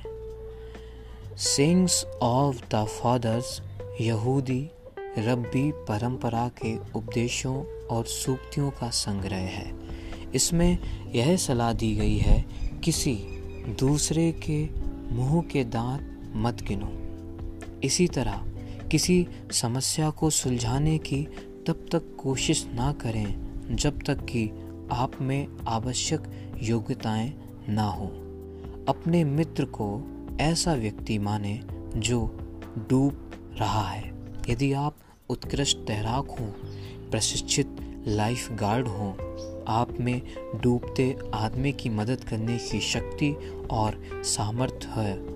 इस तरह अगर आपके पास किसी दूसरे व्यक्ति की मदद करने के लिए समय और मानसिक स्थान है तो ऐसा ज़रूर करें। लेकिन अगर आप सिर्फ़ काम चलाऊ तैरना जानते हैं और किसी डूबते आदमी को बचाने की कोशिश करते हैं तो इस बात की काफ़ी आशंका है कि वह खुद के साथ आपको भी नीचे खींच लेगा। इसके बजाय आप लाइफ गार्ड को आवाज़ देते हैं। इसी तरह अगर आपके पास किसी मित्र की मदद करने के लिए आवश्यक ऊर्जा और अनुभव ना हो तो आप उन लोगों को विचारों से परिचय करा सकते हैं जो उसकी मदद कर सके। शायद कोई दूसरा उनका तारणहार बन सकता है। रिवर्स आंतरिक नकारात्मकता। बाहर से अंदर काम करना अव्यवस्थित से व्यवस्थित बनने का स्वाभाविक तरीका है। एक बार जब हम बाहरी नकारात्मकताओं को पहचान लेते हैं और उन्हें उदासीन करने लगते हैं तो हम अपनी खुद की नकारात्मक प्रवृत्तियों को देखने में ज़्यादा सक्षम बन जाते हैं और उन्हें उलटना शुरू कर देते हैं। कई बार हम नकारात्मकता की ज़िम्मेदारी लेने से इनकार कर देते हैं, जो हमने संसार में बाहर भेजी है। लेकिन नकारात्मकता हमेशा दूसरे लोगों से नहीं आती है। यह हमेशा बोले गए शब्दों के माध्यम से भी नहीं आती है। ईर्ष्या, शिकायत, क्रोध, नकारात्मकता की संस्कृति के लिए अपने आसपास के लोगों को दोष देना ज़्यादा आसान होता है। लेकिन अपने खुद के विचारों को शुद्ध करके हम दूसरों के प्रभाव से अपनी रक्षा कर सकते हैं। आश्रम में शुद्धता की हमारी आकांक्षाएँ इतनी ज़्यादा ऊँची थी, हमारे बीच त्याग की प्रतिस्पर्धा होती थी। मैं उन सन्यासियों से कम खाता हूँ। मैंने बाकी सबसे ज़्यादा समय तक ध्यान लगाया। लेकिन सन्यासी को खुद पर हंसना चाहिए। अगर ध्यान के अंत में उसका आखिरी विचार यह हो, मेरी तरफ़ देखो। मैंने उन सबसे ज़्यादा समय तक ध्यान लगाया। अगर उन्हें यहीं पहुँचना था तो फिर ध्यान लगाने का क्या तुक था? हन्ना वाल्ड और जेनिफर वाइल्ड द्वारा संपादित उद्धरणों के संकलन द मोनास्टिक वे में सिस्टर क्रिस्टाइन वॉल्दी मिरोफ कहती हैं, मठ में जिस एकमात्र प्रतिस्पर्धा की अनुमति दी जाती है। वह है प्रेम और सम्मान दिखाने में एक दूसरे से आगे निकलना। प्रतिस्पर्धा से ईर्ष्या उत्पन्न होती है। महाभारत में एक बुरा योद्धा दूसरे योद्धा से ईर्ष्या करता है और चाहता है कि सामने वाला अपना सब कुछ खो दे। बुरा योद्धा अपनी पोशाक में कोयले का जलता हुआ टुकड़ा छिपा कर चलता है और उस व्यक्ति पर फेंकने की योजना बनाता है, जिससे वह ईर्ष्या करता है। इसके बजाय उसकी खुद की पोशाक में आग लग जाती है और बुरा योद्धा खुद जल जाता है। ईर्ष्या की वजह से वह खुद अपना दुश्मन बन जाता है। दूसरों के दुख देखकर खुश होना ईर्ष्या का निकट संबंधी है। जब हम दूसरे लोगों की असफलताओं पर खुश होते हैं तो हम किसी दूसरे की अपूर्णता या बदकिस्मती की डाबाडोल बुनियादी पर अपने अहंकार का मकान बना रहे होते हैं। यह स्थिर या टिकाऊ ज़मीन नहीं है। वास्तव में, जब हम खुद को दूसरों का मूल्यांकन करते पाए तो हमें इस पर गौर करना चाहिए। यह एक संकेत है कि हमारा मस्तिष्क हमें इस भ्रम में रख रहा है। हम आगे बढ़ रहे हैं, जबकि हकीकत में हम अटके हुए हैं। तुमने कल जितने फल बेचे थे, अगर मैंने उससे ज़्यादा बेचे, लेकिन तुमने आज ज़्यादा बेचे तो इससे इस बारे में कुछ पता नहीं चलता कि फल बेचने वाले के रूप में मैं बेहतर बन रहा हूँ। हम अपने आसपास के लोगों की तुलना करके, खुद को जितना ज़्यादा परिभाषित करते हैं, हम उतने ही ज़्यादा भटक जाते हैं। हम ईर्ष्या, द्वेष, काम, क्रोध, गर्व और मोह से कभी पूरी तरह मुक्त नहीं हो सकते। लेकिन इसका यह मतलब नहीं कि हमें इसकी कोशिश ही छोड़ देनी चाहिए। संस्कृत में अनर्थ शब्द का इस्तेमाल है। अनचाही चीज़ें और अनर्थ निवृत्ति अभ्यास करना अवांछित था। अनचाहे को हटाना। हम सोचते हैं कि स्वतंत्रता का मतलब हम मनचाही बात कहने की छूट है। हम सोचते हैं कि स्वतंत्रता का मतलब यह है कि हम अपनी सभी इच्छाओं का पीछा कर सकें। सच्ची स्वतंत्रता अनचाही चीज़ों को छोड़ने में है। उन अनियंत्रित इच्छाओं को छोड़ने में है, जो हमें अनचाहे अंत की ओर ले जाती हैं। मुक्त होने का मतलब नकारात्मक विचारों और भावनाओं को पूरी तरह मिटाना नहीं है। सच तो यह है कि ऐसे विचार हमेशा उत्पन्न होंगे। फ़र्क तो इससे पड़ता है कि हम उनके साथ क्या करते हैं। पड़ोसी के कुत्ते के भौंकने से चिड़ होती है। इससे आपको हमेशा बाधा आएगी। सवाल यह है कि आज अपनी प्रतिक्रिया को कैसे ढालते हैं? स्व जागरूकता की सच्ची स्वतंत्रता की कुंजी है। अपनी खुद की नकारात्मकता के मूल्यांकन में यह ध्यान रखें कि छोटे छोटे कार्यों के भी परिणाम होते हैं। जब हम दूसरों की नकारात्मकता के बारे में ज़्यादा जागरूक बनते हैं और कहते हैं, वह हमेशा शिकायत करती रहती है तो हम भी नकारात्मक बन रहे हैं।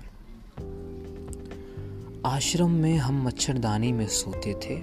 हर रात को हम अपनी मच्छरदानी बंद करते थे और फ्लैश लाइट जलाकर यह तसल्ली कर लेते थे, अंदर मच्छर तो नहीं है।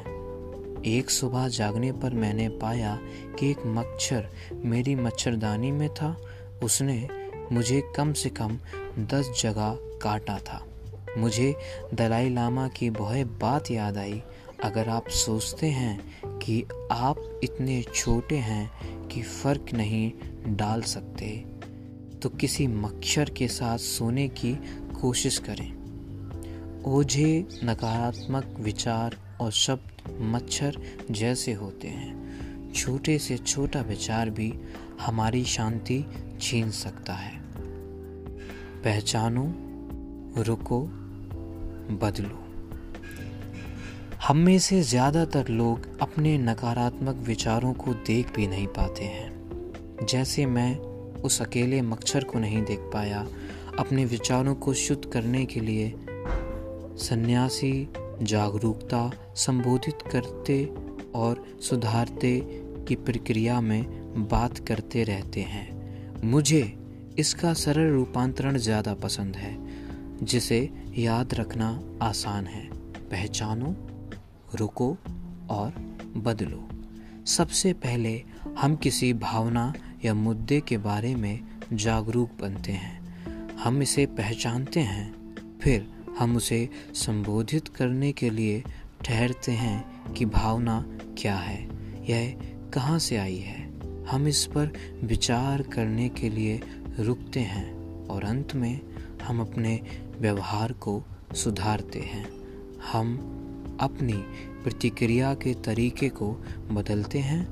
पहचानो, रुको और बदलो। किसी भावना या मुद्दे को पहचानो।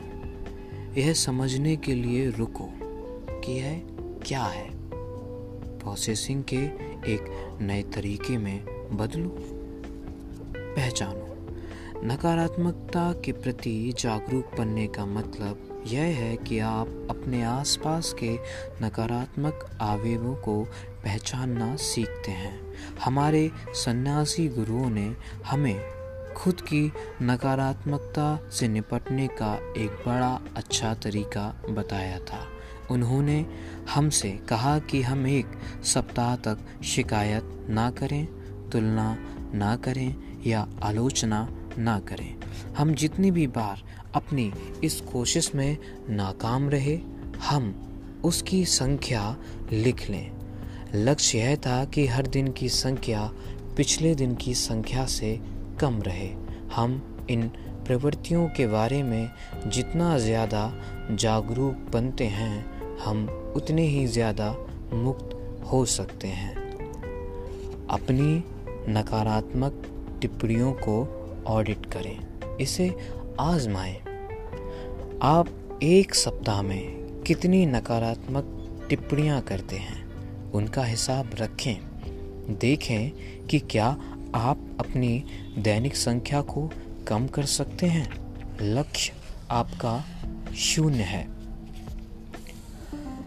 अपने नकारात्मक विचारों, टिप्पणियों की सूची बनाने का फ़ायदा यह होगा कि आपको उनके स्रोत पर मनन करने में मदद मिलेगी।